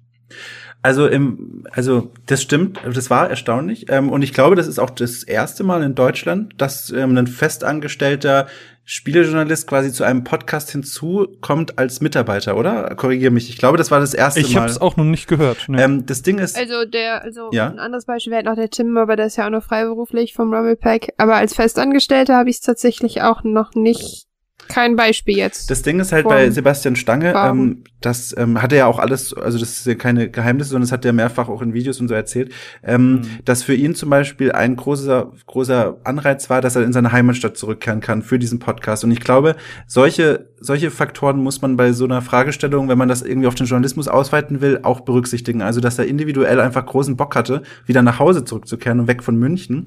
Und ähm, ich glaube, das erhöht schon die Risikobereitschaft. Aber ich glaube, er hat es ja auch mehrfach gesagt, er weiß, dass es ein Risiko ist, aber vor allem ist es auch eine Abwechslung. Und das kann ich auch nachvollziehen, wenn man individuell auf diesen Alltag eben, den ich vorhin erzählt habe, der sieht ja nicht bei jedem so aus. Also ich glaube, ich habe da schon großes Glück, zumindest derzeit, was ich so alles machen kann. Ähm, und wenn man da keinen Bock mehr drauf hat, glaube ich, dann geht man auch ein riskanteres Projekt ein. Und ich glaube, das ist schon ein Risiko, weil die müssen ja jetzt drei Leute finanzieren und ähm, haben ja auch offen darüber schon selber gesprochen. Das einfach wird das nicht, aber ich glaube, in dem Fall war es halt vor allem diese Rückkehr zu der Heimat und auch den Bock auf was Neues so. Ähm, daraus abzuleiten, für den Spielejournalismus irgendwie so eine Entwicklung oder so, finde ich, glaube ich, bei dem Beispiel konkret schwierig. So. Also ich weiß jetzt nicht, ob da so eine so eine quasi so eine Redakteurswanderung jetzt irgendwann mal beginnen wird. Das das glaube ich nicht, weil das Ding ist auch bei den, vor allem bei den erfolgreichsten. Ich lasse jetzt mal Rumble Pack weg, weil von den finanziell erfolgreichsten Podcasts, die es da momentan in dem Bereich gibt, das sind eigentlich alles Redakteure, die man von früher kennt. Und mhm. die ziehen quasi von den Seiten ihre Leser mit und die bezahlen dann natürlich auch gerne, aber ich stelle mir das schwierig vor für Leute, die nicht so alt eingesessen sind, dass sie das Gleiche machen können. In dem, Ma- in dem Maße vor allem. Ein ziemlich gutes Beispiel ist, finde ich, auch ähm, immer, also ist jetzt so eine halbe Überleitung. Ähm, ich meine, bestes Beispiel sind ja die Rocket Beans. Ähm, erstens, klar, Podcasten auch, werden deshalb viel gehört, so weil es die alten Leute sind und so. Aber ich glaube, da hat man, ich weiß, geht jetzt in eine andere Richtung, aber gut gemerkt, dass der Ruf oder der Name immer noch eine Rolle spielt. Und ich glaube, das wird immer krasser und wird uns auch in den nächsten Jahren immer, immer mehr begegnen, weil es dann heißt, keine Ahnung, Denas Show läuft auf was weiß ich was für einem T V-Kanal und ähm, sonst was, weil man diese Namen nicht los wird. Und ich glaube aber, dass viele auch sehr, vollkommen berechtigt auch, ähm, ich meine, wir kennen es ja alle mit Game One so ein bisschen, dieses diese Melancholie auch zu Projekten zurückzieht, weil es ist ja so, dass wir alle uns ein bisschen mehr freuen, wenn wenn Nils und Eddie oder Simon und Budi vor der Kamera stehen, als wenn da irgendein, ähm, um Le Floyd zu trin- äh, zitieren, ein Praktikantenheini sitzt. Und ich glaube, das, ja, das ist, ich glaube aber, das wird's immer geben. Wobei die, also ich verstehe sehr gut, was du meinst, ähm, wobei bei denen natürlich noch mal extremer Spiel, da sind auf der einen, also diese die, die Stammbohnen quasi, das sind, die haben ja auch mhm. zehn Jahre und mehr Kameraerfahrung und die anderen, die mhm. eben das jetzt erst lernen und allein, glaube ich, durch die Kamerapräsenz guckst du den einen einfach so schon viel lieber zu als den anderen, weil du eben diese Klar. Sicherheit spürst, aber Nee, ja. das, das, das war auch einfach nur, ähm, also ich bin da auch absolut offen, weil ich halt ähm, die Situation sehr gut nachvollziehen mhm. kann und auch fetten Respekt vor habe, so, weil es, glaube ich, nochmal was anderes ist, wenn du einen Kanal, ich meine ja, jetzt ja. wirklich mal die Rocket Beans als Kanal repräsentierst, ja. als wenn du dich alleine vor deinen, ich bin da auch super offen, aber wie du schon sagst, es ist trotzdem so ein, dass man sich halt dadurch, dass man die Person mittlerweile kennt, fast noch ein bisschen mehr freut, aber wer da halt auch nicht offen ist, verdient auch irgendwie nicht so richtig, ich weiß auch nicht, aber das ist, kann man auch wieder ein neues Thema starten. Solange man da noch offen für ist, äh, ist ja alles okay, ja. also für neue Menschen. Aber siehst du das denn, siehst du denn überhaupt das Potenzial, dass, also YouTube sieht man ja, da kannst du auf jeden Fall mit Geld verdienen, ähm, wie man das jetzt genau macht, ähm, ist natürlich ein bisschen fragwürdig mit Sachen Clickbait und sowas, aber ähm, ja, ist ja nicht YouTube, äh, ist ja nicht YouTube exklusiv. Also, nein, aber bei ja YouTube nix, hat es schon äh, ja quasi perfektioniert mit mit den Thumbnails äh, und so. Ne.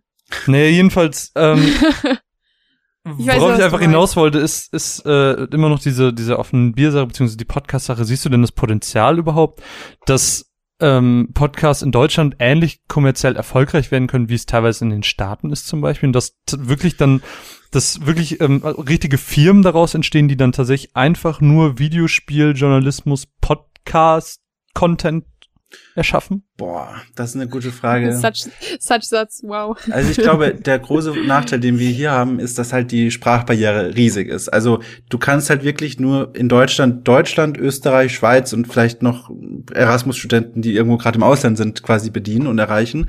Aber wenn du in Amerika einen Podcast machst, da hast du theoretisch die ganze Welt als Zielgruppe, so. Also allein ja. von der Sprache her. Das ist halt dein, dein Publikum, dein theoretisch ist es so viel größer, wenn du englischsprachig bist. Das ist so mhm. das eine. Ähm, aber äh, man sieht ja auch bei Podcasts in Deutschland, dass die Leute auch durchaus zahlen. Und ich glaube, mhm. ich glaube, dass Patreon da total wichtig für die Entwicklung sein wird, weil wenn du bei Patreon Leute begeistern kannst, dich zu finanzieren, dann musst du eben nicht all den Scheiß machen, den die Leute so nerven. Also keine Pfeile auf Thumbnails, keine irgendwelche Brüste auf Thumbnails oder keine vagen Überschriften. Oder Layer-Werbung schalten. Oder irgendwie so. Also du, ich glaube, Patreon, wenn die Leute sich hier in Deutschland damit anfreunden können und es noch bekannter wird, wenn sich das als Finanzierung für Künstler und kreative Menschen irgendwie oder aller möglichen Leute, die irgendwas machen, durchsetzt, dann glaube ich, dann könnte das schon wirklich auch mehrere Leute ernähren und finanziell versorgen, aber einen ganzen Betrieb oder so, ich weiß nicht, vielleicht reicht da auch meine Vorstellungskraft nicht, aber ich glaube, das wird hierzulande vor allem, also wirklich dann noch mal ein bisschen dauern, so. Ich glaube, das ist nichts, worauf wir unsere nächsten fünf Jahre Berufspläne auslegen sollten, so. Also ich tue es nicht. Das finde ich aber auch eigentlich ganz gut, weil wenn man ähm, sich jetzt mal das Zahlungsmodell von YouTube anschaut, ähm, man bekommt da ja keine klaren, klaren Geldsummen genannt. Social Blade sagt irgendwas zwischen zweitausend und achtzig Millionen, so nach dem Motto. Mhm. Aber ähm, ich hab halt, muss ich sagen, so als als ich bin YouTube-Konsumentin, hab mir da so natürlich so seine meine Kanäle rausgesucht, die ich mag und so. Aber jetzt mal fernab von Kritik oder sonst was, ich hab, ich kann nicht verstehen, wie diese Menschen sich quasi von ihrem Verdienst, ich meine, manche bauen sich da, da, dadurch ganze Firmen auf und Produktionsfirmen, voll geil, finde ich super, Beispiel Marie Meinberg und so mit, mhm, mit, äh, ja. total geil, also die, wo Le Floyd und Co. unterm Dach sitzen, total cool, aber ähm, das funktioniert auch bestimmt, weil die produzieren dann auch für Funk und whatever, aber ich könnte nie im Leben ruhig schlafen mit dem Gewissen, ich bekomme Geld dadurch, dass Leute jetzt mein Video anklicken und das kann in einem Jahr wieder vorbei sein. Das finde ich so beunruhigend und deshalb finde ich auch, ich meine, dass Bibi, Dagi und Co. unfassbar viel Asche verdienen, da müssen wir ja gar nicht mehr sagen, aber dass die dann sogar alle ihr Studium abbrechen oder ihre Ausbildung und so kurz vorm Ende sind oder aus der Schule. Es gibt ja Leute, die haben sind teilweise mit sechzehn erfolgreich und die hören mit der Schule auf. Und da muss mhm. ich halt einfach sagen, und das ist halt das Problem, dass da irgendwie die Instanz Erwachsene oder Instanzvorbilder so beschissen ist momentan oder nicht die richtigen Ecken erreicht, dass ich halt echt so, ich weiß nicht, das, das macht mir echt Angst, weil, nee, das beunruhigt mich richtig, weil ich denke mir so, okay, wenn jemand Talent hat, Inhalte zu produzieren, dann merkt man das. Und bei den Menschen mache ich mir auch keine Sorgen. Ich weiß aber auch, dass die Menschen Beispiele für Leute ein abgeschlossenes Psychologie- und, und Pädagogikstudium haben, so. Und das ist so, wo ich mir denke, ja, okay, der wird schon irgendwie über die Runden kommen, aber wenn so eine Bibi wohl angeblich kurz vorm, vom Bachelor stand und sich dann dachte, nö, ich verdiene ja genug Asche, puh, also das sind halt, das beunruhigt mich und irgendwie fühlt es sich auch nicht so fair an, dass wenn ich, keine Ahnung, gefühlt zwanzig Artikel mein ganzes Herz reinstecke und dann lädt jemand ein Video hoch, wie er sich, wie er in Schokolade badet und dann. Ja, das ja, ist aber halt, das ist wie gesagt, halt, anderes Thema. Ja, das ist halt. Aber fair ist es ja alles nicht. Fair ist schwierig und ich finde auch, also. Naja, fair ist es ja eigentlich, weil wenn es Leute entertained hat, ist Daseinsberechtigung.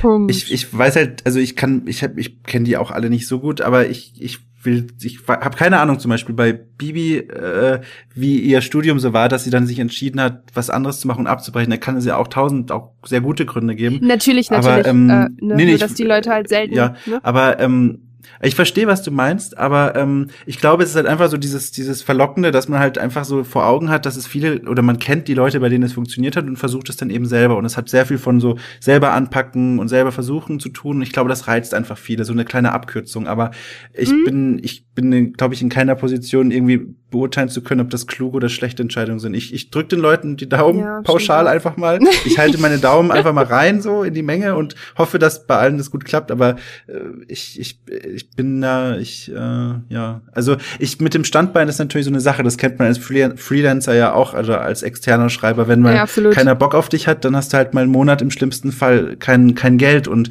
da muss, da heißt es ja dann auch, such dir ein Standbein. Also irgendwas, was du noch machen kannst, wo du regelmäßig Geld bekommst. Ähm, Und ähm, ja, Standbein ist nie blöd, das das das stimmt. Mir vor allem eine Sache und ich Also wir alle produzieren Dinge für die Medien und wir wissen, wie viel Zeit es sozusagen frisst. Aber wenn ich mir so vorstelle, dass ich zweimal in der Woche ein Video raushauen würde und das schneiden würde und das wirklich jetzt auch wirklich einfach nur auf der Qualitätsbasis, wie es eine Dagi zum Beispiel macht, ja? Außer jetzt Follow Me Around or whatever. Wenn ich mich einfach auf mein Bett setze, ein Video mache, es nachher schneide mit meiner Canon sechshundert D und auf meinem Mac mit iMovie schneide, nicht mal mit Mikro, da denke ich mir ganz ehrlich, und dann sagen diese Menschen, das finde ich, fühlt sich beschissen an. Die sagen in die Kamera, die haben viel zu tun, sind jetzt eigenständig mit YouTube. Und ich denke mir nur so, ganz ehrlich, du machst zwei Videos in der Woche und das dauert vielleicht fünf Stunden, die vorzubereiten. Aber den Leuten darfst du, kannst du das doch gar nicht sagen, weil die nur noch ganz viel Kram nebenbei machen, oder? Was denn? Du hast im besten Fall hast einen Manager, der deinen ganzen Steuerkram und sonst was macht, oder beziehungsweise ein, ein, also beziehungsweise deine, wie heißen sie, Netzwerke, die machen den ganzen Scheiß für dich, die ordnen deine, äh, die bearbeiten deine, deine. Also Caro, ich würde, also ich würde es nie so unterschätzen. Also ich würde, also nee, ganz ehrlich, also, ich denke mir, aber, aber, weißt du, wenn wir produzieren ja auch was, aber wir, guck, machen guck, das ja Caro, auch fertig wir machen, und wir machen produzieren den anderen Kram. Zweimal im Monat einen Podcast und allein, allein hier das ist, hier so eine Folge ist jetzt noch eine relativ kurze, weil hier musst du nur so synchronisieren und ein bisschen schneiden. Da sitze ich jetzt, keine Ahnung, sagen wir, ja. Die Folge wird anderthalb Stunden lang. Dann sitze ich im Schnitt da auch nochmal, sagen wir mal, vier dran oder so. Ja, aber das ist der Punkt. So eine, das ist jetzt mal ohne Scheiß mal kurz, das ist ja der Punkt. So eine Dagi macht die Kamera an, setzt halt ein paar Schnitte und das war's und macht das Video fertig und lädt es also hoch. Und dann bearbeitet der Netzwerkmanager, ich, ey, ich hab's alles exakt von einem Freund gehört. Also, so. Und der hat mir das erklärt, wie das funktioniert. Und sorry, so viel Arbeit steckt da dann nicht drin. Und da denke ich mir so, ich könnte auch noch nebenbei arbeiten schon. Mit meinem ganzen Aber jetzt, Farben. Also ich, ich finde, also also am liebsten würde ich aus dieser Ecke raus von dem Thema. Weil, ähm, aber, aber um ja, kurz was dazu das. zu sagen, ähm, ich verstehe, wie du da denkst, ähm, und ich finde, also für mich klingt das so, ähm, berichtige mich, wenn das falsch ist, aber da, da stecken zwei Dinge drin. Zum einen, dass du ähm, das halt als unfair empfindest, aber dann denke ich mir halt, du musst auch überlegen, was dir persönlich mehr Spaß macht. Also die Texte zu schreiben und dieser ganze Kram ist zwar anstrengend, aber wenn das gut läuft, bist du ja glücklich damit. Und die Frage ist, wenn du vermeintlich weniger Arbeit mit Videos hättest und die hochlädst und da irgendwie dann dein Feedback bekommst, ob das dir genauso viel Spaß machen würde und du nicht immer noch, äh, und das ist der zweite Punkt, Angst haben würdest vor ständig negativem Feedback, weil die ständig dein Gesicht sehen können, was die mit deinen Videos dann quasi anstellen können. Die können da neue Schnitte machen und das hochladen und dass du auf allen Kanälen dann befeuert wirst. Also das sieht man ja nicht. Alleine, also wir sehen. Ey, klar. Also, ähm, ich meine auch jetzt einfach nur den Arbeitsort. Ja, ja, genau. Ich verstehe das auch. Das fühlt sich auch komisch an. Aber ich habe das ja auch, ich sehe das ja auch. Ich bin ja genauso Teil des Internets quasi wie du auch. Aber bei mir denke ich mir dann, und vielleicht ist das auch was, wo du dir auch mal überlegen solltest, dann, ähm, dass mir das, ich mache das ja auch manchmal selber, so Videokram, aber mir macht das bei weitem, gibt mir das nicht so eine Befriedigung, wie wirklich einen, einen Text zu schreiben, der mir gefällt und der dann auch wirklich so für sich stehen kann. Und ähm, absolut. Und das ist Ey, halt so, auf jeden Fall. Das ist, man investiert zwar zeitlich und vielleicht auch, aber das kann ich schon gar nicht sagen, irgendwie mehr, ja, mehr, mehr, mehr Kopfenergie da rein, aber ähm, am Ende kommt halt da, da kommt es darauf an, was dir mehr Spaß macht. Und ähm, ich finde es dann schwierig zu messen, wer dann quasi mehr Arbeit hat und dafür mehr bekommt. Aber ähm, so sehe ich das. Aber ich ja, aber wenn man es ja kennt, ja. ja, aber wenn man die Arbeit ja kennt, so, also ich meine, jeder, der schon mal Videos gedreht hat, also auch in der Art und Weise, wie es ja. angesagt ist oder whatever, weiß ja, wie viel Arbeit es ist. Also wie viel ist jetzt hier in reinem als Massenangabe, als Mengenangabe genommen. Ja. So, dann denkt man sich so. Cool, und jeder, der schon mal einen YouTube-Account betreut hat, weiß auch, dass das natürlich nicht ohne ist, aber dass das absolut in keiner Hinsicht, außer man produziert wirklich qualitativ mit Skript und whatever, absolut nicht den Anspruch von einem Job hat. So, wenn du natürlich ein großes Unternehmen betreust, wie die Rocket Beans, oder wenn du halt wirklich einen Kanal hast, wo du sagst, ähm, ich lege Wert, dass meine Videos, ähm, ich brauche ein Studio, ich brauche ein Skript, ich brauche, ich brauche, äh, Tonleute, ich brauche, ne, da, da, über die rede ich absolut nicht. Aber ich rede halt wirklich über die Leute, die das als Job deklarieren, zu sagen, ich mache meine ja. Kamera an und dann, ich akzeptiere diese Menschen, ich akzeptiere, dass die Geld bekommen, absolut. Ich find's halt nur immer schwer, dass diese Leute dann da sitzen und sich sagen, ah, ich bin eigenständig mit meinen Videos. Mein Netzwerkmanager macht zwar meinen ganzen Kram, aber ich lächle in die Kamera und drücke meine Titten hoch, so nach dem Motto. Und das ist... Ich glaube, ich glaube, am gesündesten ist es wirklich, das einfach egal sein zu lassen, weil... Dir, ja. Außer, dass du dich drüber ärgerst, das üben. Bringt dir ja nichts. Und im schlimmsten Fall tust du den Leuten noch Unrecht und das hilft gar keinem. Also einfach, weißt du, kann dir egal sein. So, es ist ärgerlich vielleicht, aber was hilft es, sich zu ärgern? Das ist so, glaube ich, eine ganz Absolut, gesunde ja, Einstellung. Wollen wir zu einem Thema gehen, wo Dom sich ein bisschen wohler fühlt?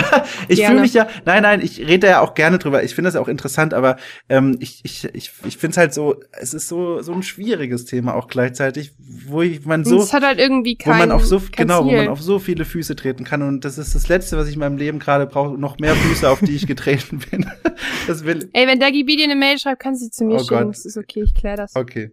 Ich wohne bei der in der Nähe, dann fahr ich hin und dann okay. brauche fünf Minuten zu der, kriegen wir hin. Nein, aber ähm, wir haben das eben schon mal angeschnitten. Wollen wir noch mal über das Thema Archaeogaming reden?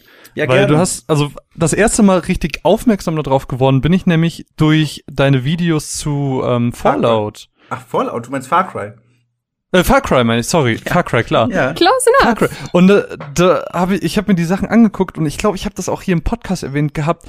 Ähm, das ist einfach ganz, ganz krasses, was man in Spielen teilweise alles sehen kann, was dort für ein Detailreichtum ist, ähm, was man aber gar nicht mitbekommt. Und hm, ich weiß auch nicht. Ich finde, es ist voll das spannende Thema. Müsste das nicht, müsste das nicht in, müsste dann nicht Uncharted für dich so der mega Gamegasm sein?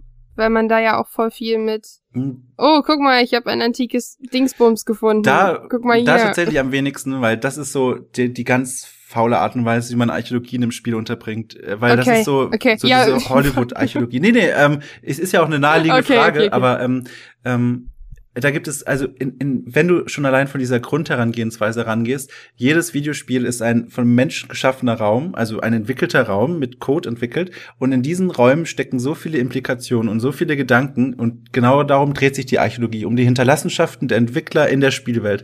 Und wenn du die Definition im Kopf hast, dann merkst du selber, wie Uncharted plötzlich zu so einem völlig egalen Beispiel wird, weil das so offensichtlich ist. Richtig spannend wird's dann, wenn das eben nicht ja. offensichtlich ist, aber ähm, das geht vielleicht schon zu weit. Ja, aber danke für für das Kompliment für die für die Videos ähm, auf jeden Fall, Marvin. Danke, freut mich. Ja, gerne. Aber, aber wo ist, dann nenn mal nenn mal einen Beispielpunkt, wo du jetzt, wo du wirklich am liebsten drüber redest, was du als Beispiel nennen würdest, wenn du einem Noob wie mir und Marvin vielleicht auch aufzeigen möchtest, ähm, wie äh, Archaeogaming done right gemacht has been ich, ich, oder ich, so. Ähm, ähm, oh. Da muss ich mal kurz nachdenken. Oh Gott, ähm, war das... Okay. Dim, dim, dim, dim, dim. Ähm, also zum Beispiel ein ganz aktuelles Beispiel. Ähm, ähm, ihr kennt das wahrscheinlich schon, wenn ihr mitbekommen habt, worüber ich in letzter Zeit so geschrieben oder getwittert habe, aber die Leute, die zuhören, vielleicht noch nicht, deswegen sage ich das mal kurz. Ähm, und zwar No Man's Sky. Ähm, in No Man's Sky ähm, sind gerade ähm, ein paar Archäologen, amerikanische Archäologen vor allem, ähm, unterwegs ähm, und versuchen, so ein bisschen Struktur in diese zufallsgenerierte Welt zu bringen. Und das machen sie wie folgt, indem sie auf dem Planeten rumreisen, dann ein, auf einem Planeten landen und dann nach einem vorher festgelegten Protokoll erstmal Ruinen Ähm, Ko- ähm, Koordination, äh, Ko- ähm, Koordinaten aufschreiben, den Planeten vermessen mit einer eigenen Vermessungsmethode, die sie entwickelt haben, und dann eben die einzelnen Gebäude auf den Planeten untersuchen. Sie schauen sich Architekturstile an, sie schaffen ganz neue äh, Beschreibungsmöglichkeiten für diese Architektur, die es ja in unserer Welt so jetzt erstmal nicht gibt, und suchen nach Parallelen und versuchen quasi diese Spielwelt archäologisch irgendwie zu erfassen. Und was sie sich davon versprechen, ist eben in erster Linie viel Spaß, weil das ist so eine Art auch von Rollenspiel, weil sie kommen dann quasi, das mega cool, sie kommen, Mann. sie kommen quasi auf, sie, so. sie kommen halt quasi auf Zusammenhänge, die die Entwickler vielleicht irgendwann mal sich überlegt haben, aber die halt in keinem Handbuch zu finden sind, auf keiner Webseite stehen. Ähm, zum Beispiel jetzt ging auf, kann ich später noch die, oder ihr verlinkt es am besten, da gibt's einen sehr guten Blog mhm. dazu.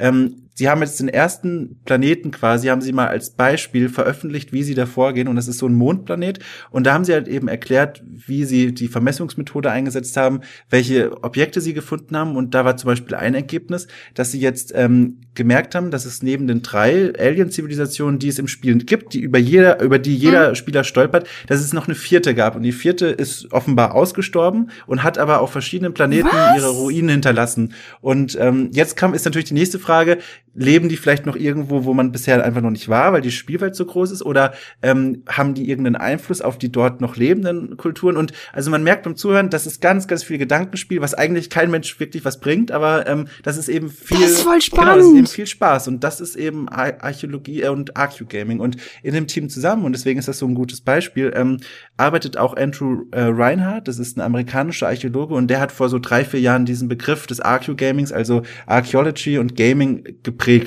Ähm, und ähm, Ich habe gemerkt tatsächlich, es, es gibt ähm, ein paar Leute aus den aus aus dem ja wie sage ich das konservativen Gamergate-Raum, die ähm, die sich überhaupt nicht mit dieser Idee anfreunden können und die mir da wirklich übel nachgeredet haben und mir anhängen wollten, dass ich diesen Begriff erfunden habe und äh, mir das alles quasi auf die auf die Schippe nehme, einfach nur, weil ich nie explizit mal gesagt habe, von wo der Begriff kommt, weil ich annahm, dass Leute. Das dachte ich aber tatsächlich auch. Ja, aber das, ich dachte tatsächlich, ja. Der Begriff kommt von dir. Und ich habe erst ganz, ganz später, weiß nicht, Wochen später, nachdem du mal so einen ja. englischen Artikel gepostet hast, gesehen, oh, das gibt's ja anscheinend auch schon vorher. Das, hä, ich habe das gar nicht angenommen. Also ich habe ja. nur angenommen, dass du da nur drüber quatscht. Ich habe jetzt das, nicht angenommen, dass du das. Das Ding ist, also ja, weil der, der YouTube-Kanal hieß doch, glaube ich, auch so, oder? Nee, der hieß Archaeogames, aber das ist ja, also das ist ah, ja okay. kein Punkt, wo man, wo man sowas festmacht. Aber der Punkt ist, ich will den Leuten ja erstmal jetzt gar nicht vorwerfen, dass die da absichtlich das so hingedreht haben, aber ich habe einfach nur davon gemerkt, es reicht einfach schon mal zu sagen, Leute, das ist nicht von mir. Ich bin einfach nur jemand, der das momentan sehr begeistert macht und viele Leute das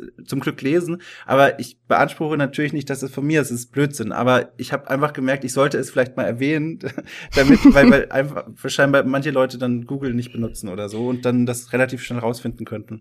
Genau. Ist das denn noch was, was eigentlich was, schade was ist, weil das in dieser Branche ja eigentlich funktionieren sollte, ne? Ja, ja. Aber Die also Leute, gerade die ja. Leute, die dann am lautesten schreien, sind die, die am schlechtesten googeln. Ich finde das auch ein bisschen frech. Ne? Also ähm, ich bin mir relativ sicher, dass einer von den Leuten auch hier zuhören wird. Aber ähm, was ich einfach nicht verstehen kann, ähm, ich habe auf der Republika, das ist so eine ähm, jährlich stattfindende ja. ähm, Netzkonferenz in Berlin. Und da habe ich letztes Jahr über Archaeogaming auch gesprochen und habe ein Projekt mal vorgestellt, an dem ich persönlich gerade arbeite. Und habe auch die Geschichte von Archaeogaming so ein bisschen vorgestellt. Und da saß einer aus dieser Szene quasi im Publikum drin und hat anschließend in einem Video scheinbar über diesen Vortrag mit seinen Kumpels quasi gesprochen und einfach Dinge erzählt, die einfach nicht stimmen. Also wirklich die, die, die nicht stimmen. Also ich wurde dann zum Beispiel, wurde ich dann vorgestellt als ein, als jemand, der, der das an der Uni unterrichten möchte und damit sein Geld verdienen möchte, was ich halt noch nicht mal gedacht habe bis zu dem Moment, weil ich, weil das absurd ist.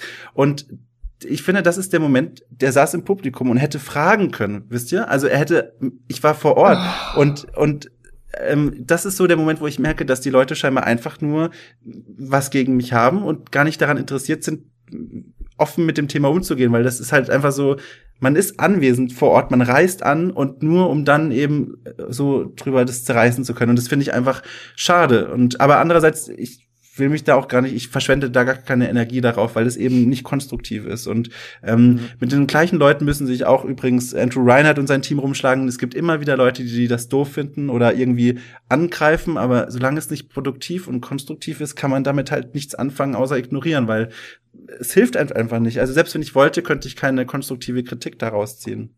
Sind es eigentlich Sachen, ähm, die, die so also in deren Freizeit entstehen oder sind das tatsächlich Sachen, die in offiziellen Papern dann auch publiziert werden? Also ähm, tatsächlich, Archaeogaming findet momentan mehr in der Uni statt als in woanders tatsächlich, auch wenn der Eindruck vielleicht ein anderer sein kann. Ähm, vor allem im englischsprachigen Raum ist es eben an den Unis mittlerweile wirklich Ähm, gibt es Archäologen, die ihre Abschlussarbeiten dazu schreiben. Ähm, aber es gibt auch einige YouTube-Kanäle, die sich so ein bisschen darum bemühen, ähm, da wissenschaftlich heranzugehen. Und das sehe ich persönlich noch so ein bisschen als das Problem. Also der gesamte Duktus von diesem, von diesem, von diesem Begriff und das Ganze drumherum ist noch sehr wissenschaftlich. Man merkt eben, dass sehr viele, dass ein Großteil der Leute, die das spannend finden, Spieler, aber eben auch Wissenschaftler sind. Und das Problem ist, dass dann die Möglichkeit der Vermittlung einfach so hinten ansteht. Also ich kann dann kaum jemandem mit den Papern, die dort, die sie dort schreiben, andere Leute an das Thema heranführen. Zum Beispiel einen ganz einfachen Leser, Standardleser von der GamePro, den kann kann ich kein wissenschaftliches Paper in die Hand drücken, weil es auch einfach langweilig mhm. zu lesen ist. So ähm, und ich finde, das ist zum Beispiel was, wo ich persönlich mich ein bisschen jetzt in Zukunft noch verstärkt darum bemühen will, das leserlich quasi einfach zu machen, so doof es klingt. Also einfach meine eigenen Ideen und Ansätze zu dem Thema möglichst leserlich, aber trotzdem mit einer gewissen Struktur und auch so einem Unterfutter, dass es eben nicht völlig auch so ein bisschen professionell. Genau, genau. Professionell, also ne? Die Verbindung genau. quasi, die möchte ich schaffen, weil ich glaube, so erreicht man am meisten Menschen und davon haben auch, auch die meisten Menschen was. Voll gut. Ja. Finde ich richtig gut. Und ich bin eben auch froh bei GamePro, dass ich da immer wieder so Texte einstreuen kann dazu. Aber ich glaube, so mittelfristig muss ich mir überlegen oder will ich mir überlegen, so irgendwie eine eigene Plattform dafür zu schaffen. Wie genau das aussehen soll, ähm, weiß ich noch nicht genau, aber ich arbeite so in meiner Freizeit so ein bisschen dran und mal gucken. Mal gucken, wie das sich so entwickelt. Wir sind noch jetzt ähm, mit der Zeit schon sehr, sehr weit vorangeschritten. Und ich weiß nicht, ob du es noch weißt, Dom, aber ähm, ich hatte dir ja als dir das letzte Mal, das letzte Mal darüber geschrieben, dass du ein eigenes Thema mitbringen sollst. Und du meinst, du hast irgendwas, was du uns aber noch nicht verraten wolltest. Ja. Weißt du noch, was es ist? Tatsächlich ja. Und ich habe jetzt mit meiner letzten Sätzen schon selber meine eigene Frage beantwortet so ein bisschen. Aber dann frage ich euch, weil die ist ja auch an euch gerichtet, was sehr gut ist. Und zwar habe ich mir überlegt, weil ähm, Ende des Jahres hätte es gepasst, aber jetzt passt es sogar noch besser.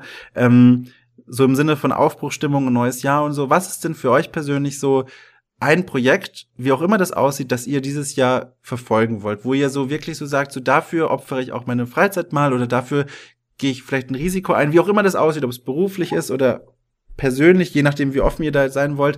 Gibt es da etwas, wo, was ihr dieses Jahr ganz besonders verfolgen wollt? Das würde mich interessieren. Willst du anfangen oder soll ich? Mach du ruhig. Also tatsächlich gab's bei mir kurz vor ähm, Weihnachten einen Anruf von einem Kollegen, Kumpel und so, womit tatsächlich das größte Projekt begonnen hat, womit ich je zu tun hatte als kleiner Medienmops. Und ähm, zwar ist es folgendermaßen, ähm, ich, ich spreche jetzt auch voll offen drüber, weil warum nicht so, ne? Also ähm, es ist nämlich so, Freunde von mir haben vor zehn Jahren, also Freunde, naja, der eine von denen ist halt mein ehemaliger Trainer, die sind alle Mitte, Ende, ja, Ende, Ende zwanzig mittlerweile, Anfang dreißig. Und ähm, die haben vor zehn Jahren in Heimatstadt ein Basketballcamp gegründet und haben sich so gedacht, das gibt's hier im Umfeld noch nicht. Und die waren damals zwanzig und einundzwanzig. Also eigentlich ein recht krasser Move. Es hat angefangen mit dreißig Kids und sonst was. Und wer es nicht weiß, ich spiele seit Jahren Basketball, bin selber als Trainerin, als Übungsleiterin unterwegs, all das. Und dann ist es so, dass ich irgendwie immer mal wieder beim Camp rumgelungert bin, immer schön verletzt, so das Übliche. Und ähm, irgendwann ist man dann plötzlich Supporter gewesen und dann kamen die irgendwann auf mich zu und meinten, ob ich Bock hätte, Fotos zu machen. Und ich mache da jetzt mittlerweile fünf Jahren, vier Jahren Fotos. Und dann kam kurz vor Weihnachten der Anruf und der hat halt gefragt, ob ich Bock hätte, in Zukunft den ganzen Social Media und P R-Kram für die zu machen. Mhm. Und ich nur so... Äh, oh, oh, oh, seid ihr euch da sicher? Und die dann nur so, ganz ehrlich, du bist da versierter als wir und wir wollen was von dir lernen und vielleicht kannst du das für dich selber als Projekt sehen. Und jetzt ist es witzigerweise so, dass ich gerade ähm, Medien- und Pressearbeit als Thema habe, was furchtbar viel ist, aber halt voll geil, weil man da selber ein P R-Konzept ausarbeiten muss für einen fiktiven Laden quasi. Und das heißt, ich saß heute das erste Mal in meinem Leben an meinem Schreibtisch und habe für Leute, die glauben, dass ich eine Sache beherrsche, beziehungsweise mir was in die Hand legen quasi, etwas ausgearbeitet, womit wir in Zukunft wachsen wollen noch an dem Projekt. Und das ist jetzt das Projekt, ähm, das ist quasi mein allererster so richtig, richtiger Job. Ich werde dann nicht Vollzeit arbeiten, ich kann von zu Hause aus arbeiten, ich mache da, es ist nicht viel Arbeit so, aber es ist ein komplett neuer ähm, neuer Weg für mich und das ist das, wo ich im nächsten Jahr hinterher sein werde und das ist ziemlich, ziemlich krass, dass Menschen denken, sie können was von mir lernen, beziehungsweise die zehn Jahre älter sind so als ich und das ist ein verdammt geiles Gefühl und überraschend, ähm, kein Druck irgendwie, weil ich das Gefühl habe, selbst wenn ich irgendwie sagen sollte, das geht nicht, ich schaffe das nicht oder ich weiß etwas nicht, dann ist es okay und das ist ziemlich krass irgendwie. Deshalb ist es voll witzig, dass du das jetzt fragst, weil wir alle haben immer wieder neue kleine Projekte so ja. aufblühen, die dann so wachsen. Aber das ist jetzt wirklich eine große Sache, die seit zehn Jahren läuft und hier ähm, im Rheinland mit so der eine der einzigen, eines der einzigen Basketballcamps ist, die nicht vereinsintern sind, sondern offen für alle sind. Wir hatten dieses Jahr sogar vier Syrer dabei und äh, ich habe mich mit einem Mädel aus Damaskus angefreundet und das ist so absurd, wie das alles gerade so ein bisschen steil geht. Das ist jetzt gerade erst, das Wintercamp ist jetzt gerade erst gewesen und das ist total geil plötzlich. So dumm, wie es jetzt klingt, vielleicht können das manche nachvollziehen, ein erwachsener Mensch zu sein und Teil dieser Sache zu sein und die haben mich nämlich nie als Trainer gewollt, weil sie halt gesagt haben, hätten sie mich als Trainer genommen, hätte ich dann vermutlich nicht als irgendwie was anderes halt bei denen machen können, weil Trainer findest du schnell sozusagen, aber jemand, der sich um die ganze Fotoscheiße kümmert und das auch noch für Geld, was jetzt nicht so viel ist, ähm, ist halt krass und für alle, die es interessiert, das Projekt heißt Ballers Paradise, dann kann ich auch an dieser Stelle ein bisschen Werbung machen. Verdammt geiles Projekt und äh, ja, das ist meins. Das ist krass, dass du es gerade fragst, weil das ist so genau das, so die heftigste Herausforderung, die ich bisher hatte, aber ich habe richtig Bock und ich freue mich. Ja, Glückwunsch, ey. Echt? Dankeschön. Ja. Ich hoffe, es geht nicht den Bach runter, aber hey. Nein, positiv denken. Ich kann Instagram bedienen, das schaffe ich. Und jetzt, jetzt ist Marvin. Ich auch. Genau, und jetzt Marvin, Entschuldigung, das war, nö, wir arbeiten noch an dir, Marvin. Ähm. Entschuldigung, es war ein sehr langer Monolog, bei mir, das war sehr emotional. Ja, bei mir, also, ähm, das, äh, die, die den unseren Podcast regelmäßig hören, die haben das schon mitbekommen. Ähm, ich habe letztens ein Projekt gestartet. Instagram-Account eröffnet. Genau, nein, nein. Ähm, ich habe letztens einen, noch einen anderen Podcast gestartet, den ich allein so ein bisschen nebenher mache, ähm, der sich echt jetzt nennt und sich so ein bisschen, naja, unter dem Deckmantel Anime, ähm, beziehungsweise den so ein bisschen annimmt, aber eigentlich viel, viel mehr dahinter steckt. Ähm, es gibt bestimmt tausend Menschen mehr, die ähm, tausend Animes mehr kennen als ich. Ich bin bestimmt nicht der Mensch, der so redet man nicht darüber. Alles kennt, aber ähm, ich begeistere mich ganz, ganz doll dafür und ich gucke mein ganzes Leben lang schon Anime und ähm, ich möchte nicht einfach nur so darüber reden, sondern ähm, ich interessiere mich ganz, ganz doll für die Hintergründe und ähm, f- für was alles dahinter steckt. Und ähm, weil Anime sind entgegen der entgegen des Gedankenguts der meisten irgendwie nicht nur so Tentakel-Hentai-Pornos, sondern ähm, da steckt ganz, ganz oft ganz, ganz viel mehr hinter und das ist unfassbar spannend und damit versuche ich mich so ein bisschen auseinanderzusetzen. Ähm, das ganz viel hat eben mit der japanischen oder chinesischen äh, Mythologie zu tun, mit Legenden. Ähm, ich habe jetzt zum Beispiel gestern, als ich so ein bisschen Langeweile hatte, habe ich angefangen, so ein bisschen die nächste Folge vorzubereiten und ähm, wer irgendwie schon mal was gehört hat, der weiß halt einfach, dass ich so ein sehr, sehr großer Naruto-Fan bin und deswegen habe ich überlegt, dass ich halt nee, was über Naruto mache. Und ich habe angefangen, mich so an ein paar Sachen ranzulesen, von ein paar Sachen wusste ich schon, die habe ich dann nochmal ausgekramt, ähm, dass zum Beispiel, es gibt Techniken im im Anime, die zum Beispiel Izanami und Izanagi heißen und das sind in der japanischen Mythologie sind das so Urgötter, das sind Götter der sechsten Generation, die Götter vorher kannte man nicht und das sind so die ersten namhaften Götter und so fängt das dann an und dann kommt es halt dazu, dass man ähm, dass, dass äh, ein weiterer Gott gebo- äh, geboren wurde, der Feuergott äh, Kagutsushi heißt er, glaube ich, und der dann den Leib der Mutter verbrannt hat und so. Und dann gibt's noch ganz, ganz viele andere Götter, ähm, die dort als als Techniken ver, ähm, verwurstelt wurden. Ähm, es, es ist Kampftechniken und traditionelle Kämpfe, die auf Abwehren, ähm, Umleiten statt auf den direkten Kampf ausgelegt sind und die da auch abgewandelt drin vorkommen. Ähm, wirklich Namen, die eins zu eins dort eben dann ähm, visuell umgesetzt wurden. Also wenn man sich die einzelnen Schriftzeichen ansieht, dann also zum Beispiel ein Kampfstil ähm, der Yuga ähm, im echten Leben, wenn man dann sich die einzelnen Schriftzeichen anschaut, dann ist das eben dieses Eight-Diagram-Ding, was man dann eben im Anime sieht.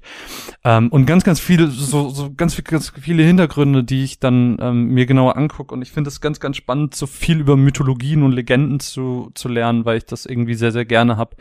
Ähm, da gibt's auch andere Beispiele aus, aus äh, eher westlicher ähm, Kultur, aber größtenteils ist es dann tatsächlich doch eher aus dem japanischen Raum. Aber das ist irgendwie, weiß nicht, ich begeistere mich momentan dafür, dass es, ähm, dass es so viel gibt, was man aber einfach überhaupt nicht merkt und ähm, das ist irgendwie ganz, ganz spannend zu lesen.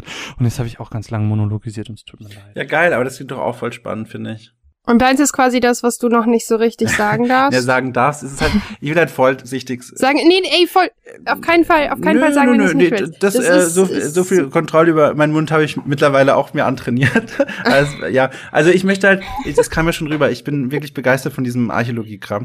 Und ähm, ich will unbedingt, weil ich halt auch einfach merke, dass es die Leute interessiert, ähm, dass ich irgendwie einen Weg finde, regelmäßig, ähm, irgendwie Videos oder Texte oder so dazu anzufertigen und ähm, ich will irgendwie einen Weg finden, eine Plattform dafür zu schaffen, dass Leute, die sich dafür interessieren, wissen, wohin sie gehen müssen, um deutschsprachigen Kram dazu irgendwie konsumieren zu können. Und ähm, das das ist halt dieses Jahr besonders toll, weil so viele Spiele dieses Jahr rauskommen, wo man jetzt schon weiß, die würden so ergiebig sein. Also ähm, Horizon Zero Dawn zum Beispiel ähm, oder For Honor oder Absolver von Devolver, wenn ihr das kennt. Ähm, das das mhm. ist so ein, so, ein, so, ein, so ein Spiel, das sich quasi nur darum dreht, ein reines Multiplayer-Spiel, wo du mit verschiedenen historischen Kampfstilen quasi gegeneinander antrittst und dann einfach nur gewinnen willst, quasi wie Tekken, nur mit dem abstrakten Grafikstil und historisch akkuraten Kampfstilen. Und das ist halt, das ist sowas Neues und das würde sich so eignen, das in diesem Kontext zu betrachten, dass ich halt wirklich überlege, wie ich das dieses Jahr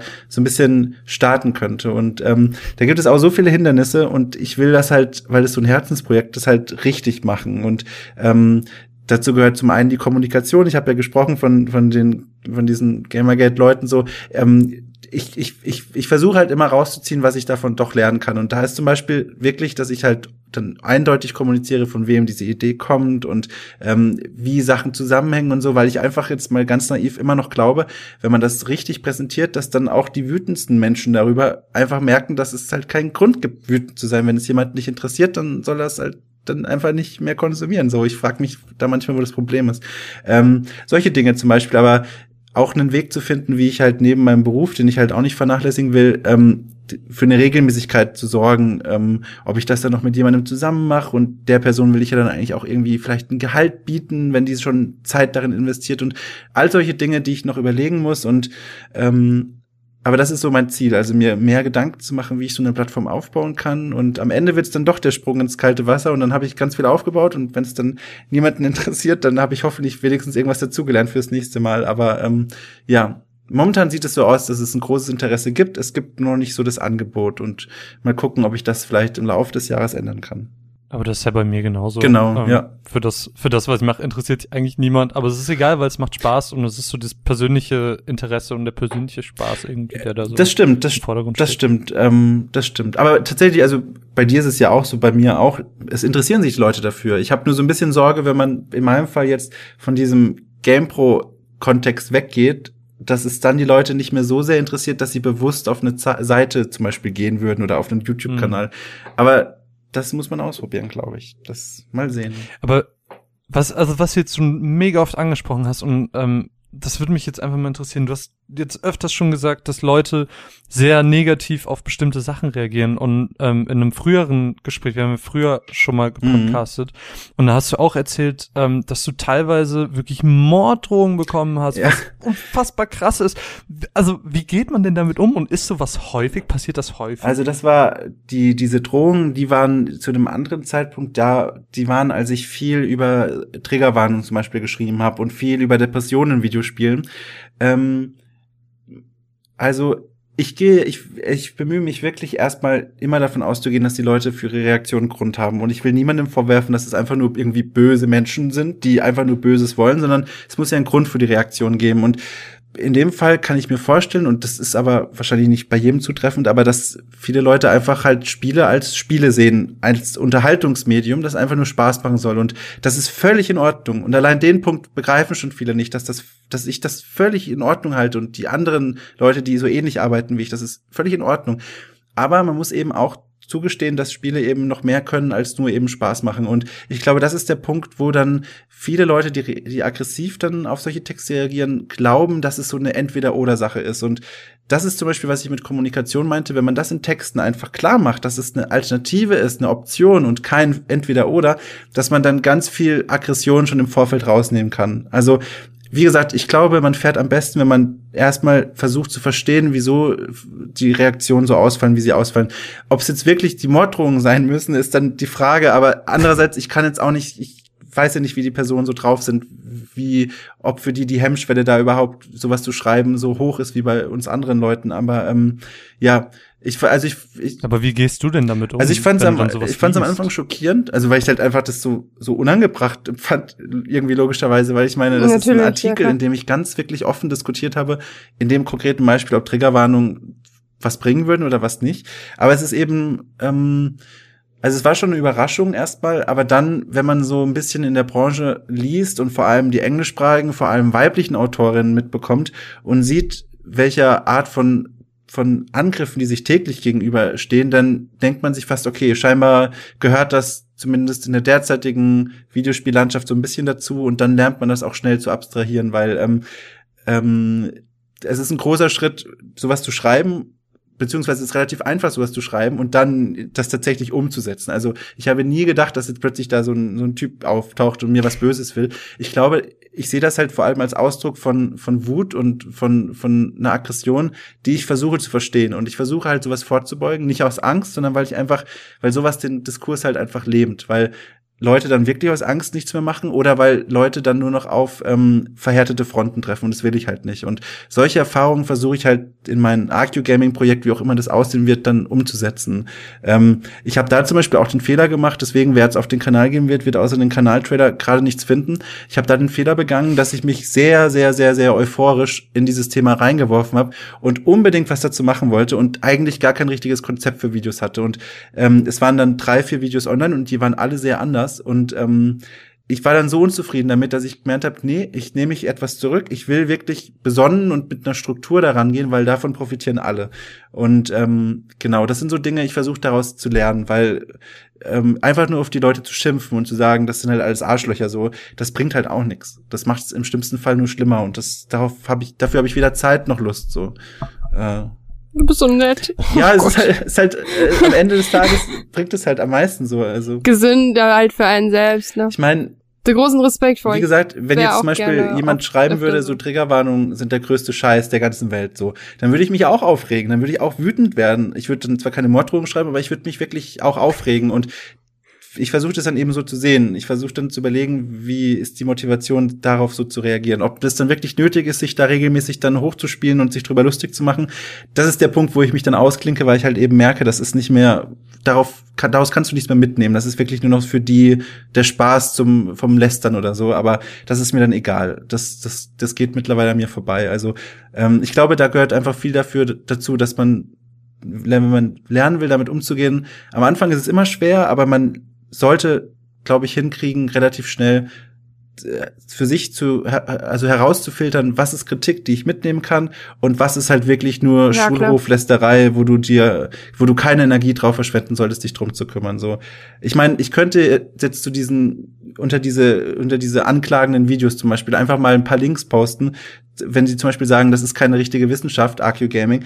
Da da reichen einige wenige Links, in denen ganz genau klargelegt wird, wieso das eine eigene Wissenschaft ist, aber das wird nichts bringen, weil das ist nicht die das ich ist sagen, nicht, bringt die, ja nichts, genau, das ist Mehrwert nicht die Ebene, auf der diskutiert wird, dann wird irgendwas anderes gefunden und deswegen so gern man es auch genau, will, ne? Deswegen sehe ich nicht ein, so eine Diskussion dann zu führen, weil die ist nicht, glaube ich, ergebnisorientiert und ähm, ja, ich hoffe, das klingt jetzt nicht irgendwie so irgendwie hoch vom Rost, sondern ich versuche halt einfach nur äh, Absolut ich versuche halt irgendwie also finde ich mit, irgendwie mit der Kritik umzugehen ähm, oder auch an meinen Kollegen, wenn der Kritik kommt, dass wir irgendwie daraus immer das Beste mitnehmen, aber auch wissen, wann es einfach keinen Sinn mehr macht, sich darauf einzulassen. Boah, war das lang. Das sind so schlaue Worte. Ja, aber es hat, es hat viel können. gekostet, das zu lernen. Also ich, es ist, das ist tatsächlich, ich viele Fehler gemacht und falsch mit Leuten. Man geht nicht ohne Wunden genau, raus. Falsch ne? mit Leuten umgegangen und ähm, aber wenn man daraus lernt, ist immerhin hat man dann was äh, mitgenommen. Ey, auf jeden Fall. Wow. Ich finde, das war sogar eigentlich ein ganz schönes Ende, oder nicht? Ja, ich finde auch.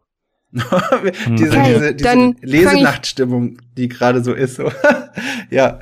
Nee, okay. Ja, okay, dann wir nee, heben, ich, wir heben, ich, wir ich heben die Lesenachtstimmung ja, mit ich, dem. Ich, ich gebe euch jetzt eine Hausaufgabe, bevor Caro abmoderiert. Wenn ihr jetzt den Podcast fertig gehört habt, dann ähm, gebt mal ein. Erstmal. Warte, genau, warte, warte. Dann gebt mal ja. ein Ethanol-Show. Oh. Sind Let's Player. Ich glaube, das habe ich momentan auch offline, aus weißer Voraussicht. Nee, nee, ich habe gerade nachgeguckt. Ja, dann muss ich das, äh, oh, ich habe geflucht, also egal. Äh, ja, dann muss ich das, äh, muss ich okay, raus. Ja. Marvin, wir brechen an dieser Stelle ab. Hier gibt's keine Schimpfwörter.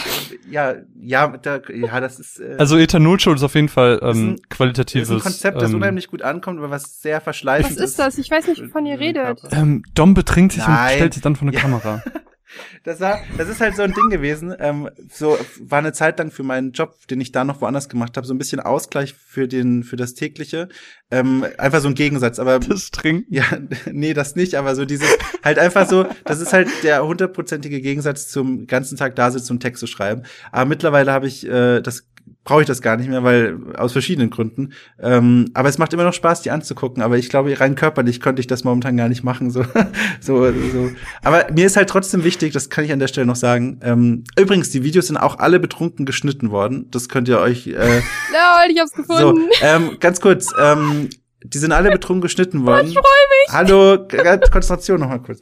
Ähm, mir war immer wichtig tatsächlich bei den Videos, dass die irgendwie noch anschaubar sind, weil ich habe keinen Bock, da irgendwie so einen Rotz reinzuladen, sondern es sollte schon einen Unterhaltungswert ja, haben und den haben sie. Äh, wir haben sie, auf aber, jeden Fall. Ich, also wenn es also, nach mir geht, Dom, dann gehen die in Serie, die, die das haben, Produktion. Das haben wirklich aber, viele Leute gesagt, aber also ich glaube, wenn ich wenn ich das mit dem Schreiben schmeiße, dann werde ich wirklich so ein, so ein YouTuber-Mensch, weil das macht schon Spaß, aber es ist schon ein Lebensstil, der anders ist. Also es macht mir Spaß, aber das Schreiben macht momentan mehr Spaß. So.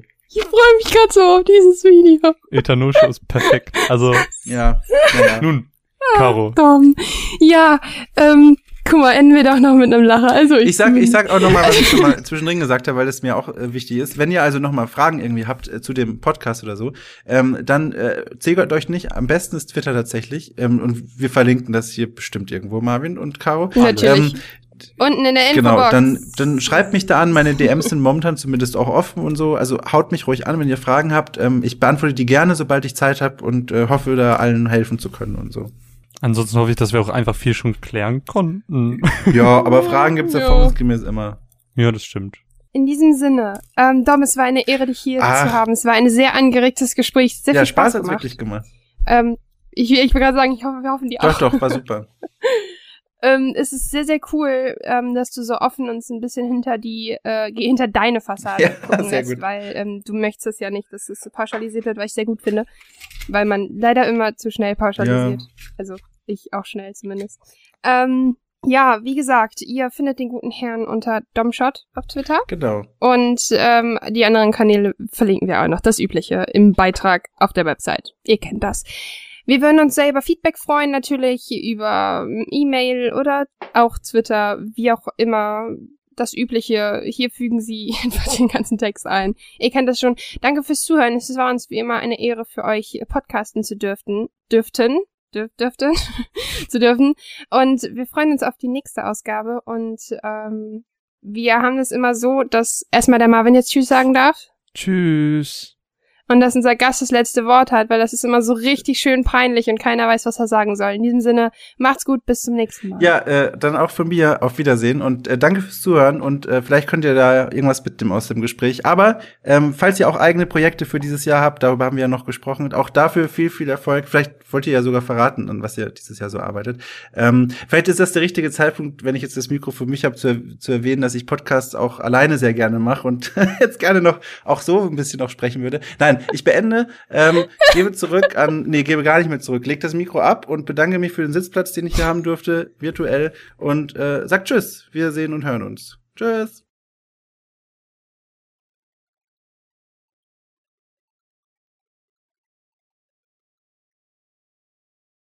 Oh. Ich will aber die anderen beiden Fragen auch noch beantwortet haben. Einfach nur jetzt vor der Fun. Okay, einfach random, die kommen ja nicht okay mit rein. Alles klar. Was ist dein Lieblingsspiel? Oh, gut, dass die nicht vorher kam, weil das ist wirklich schwer. Ja, das ist nämlich von allen immer so. Aber ich glaube, das, da wäre mir als erstes Monkey Island eingefallen. Ja. Und dann wäre die andere Frage noch gewesen, die wir jetzt provisorisch hatten. Lieber vier Hände oder vier Füße? Provisorisch. Wir stellen die seit der ersten Folge. Äh, ich finde sie gut. Vier, vier Hände. Ich hätte auch vier Hände genommen. Das Witzige ist, ich dachte, dass das heißt, dass man vier Hände, aber trotzdem zwei Füße hat. Nee. Ich war sehr verwirrt. Nicht assoziiere damit sofort, vier Füße ist für mich Bewegung und vier Hände ist für mich Liegen und viele Dinge in der Hand halten. Und da ist Hände halt einfach geiler. Aber das mit Händen so kannst du halt notfalls auch laufen. Ja, will ich ja nicht. Wenn ich schon Entschuldigung habe, dann mach ich das doch auch nicht. Was bist du denn? Okay.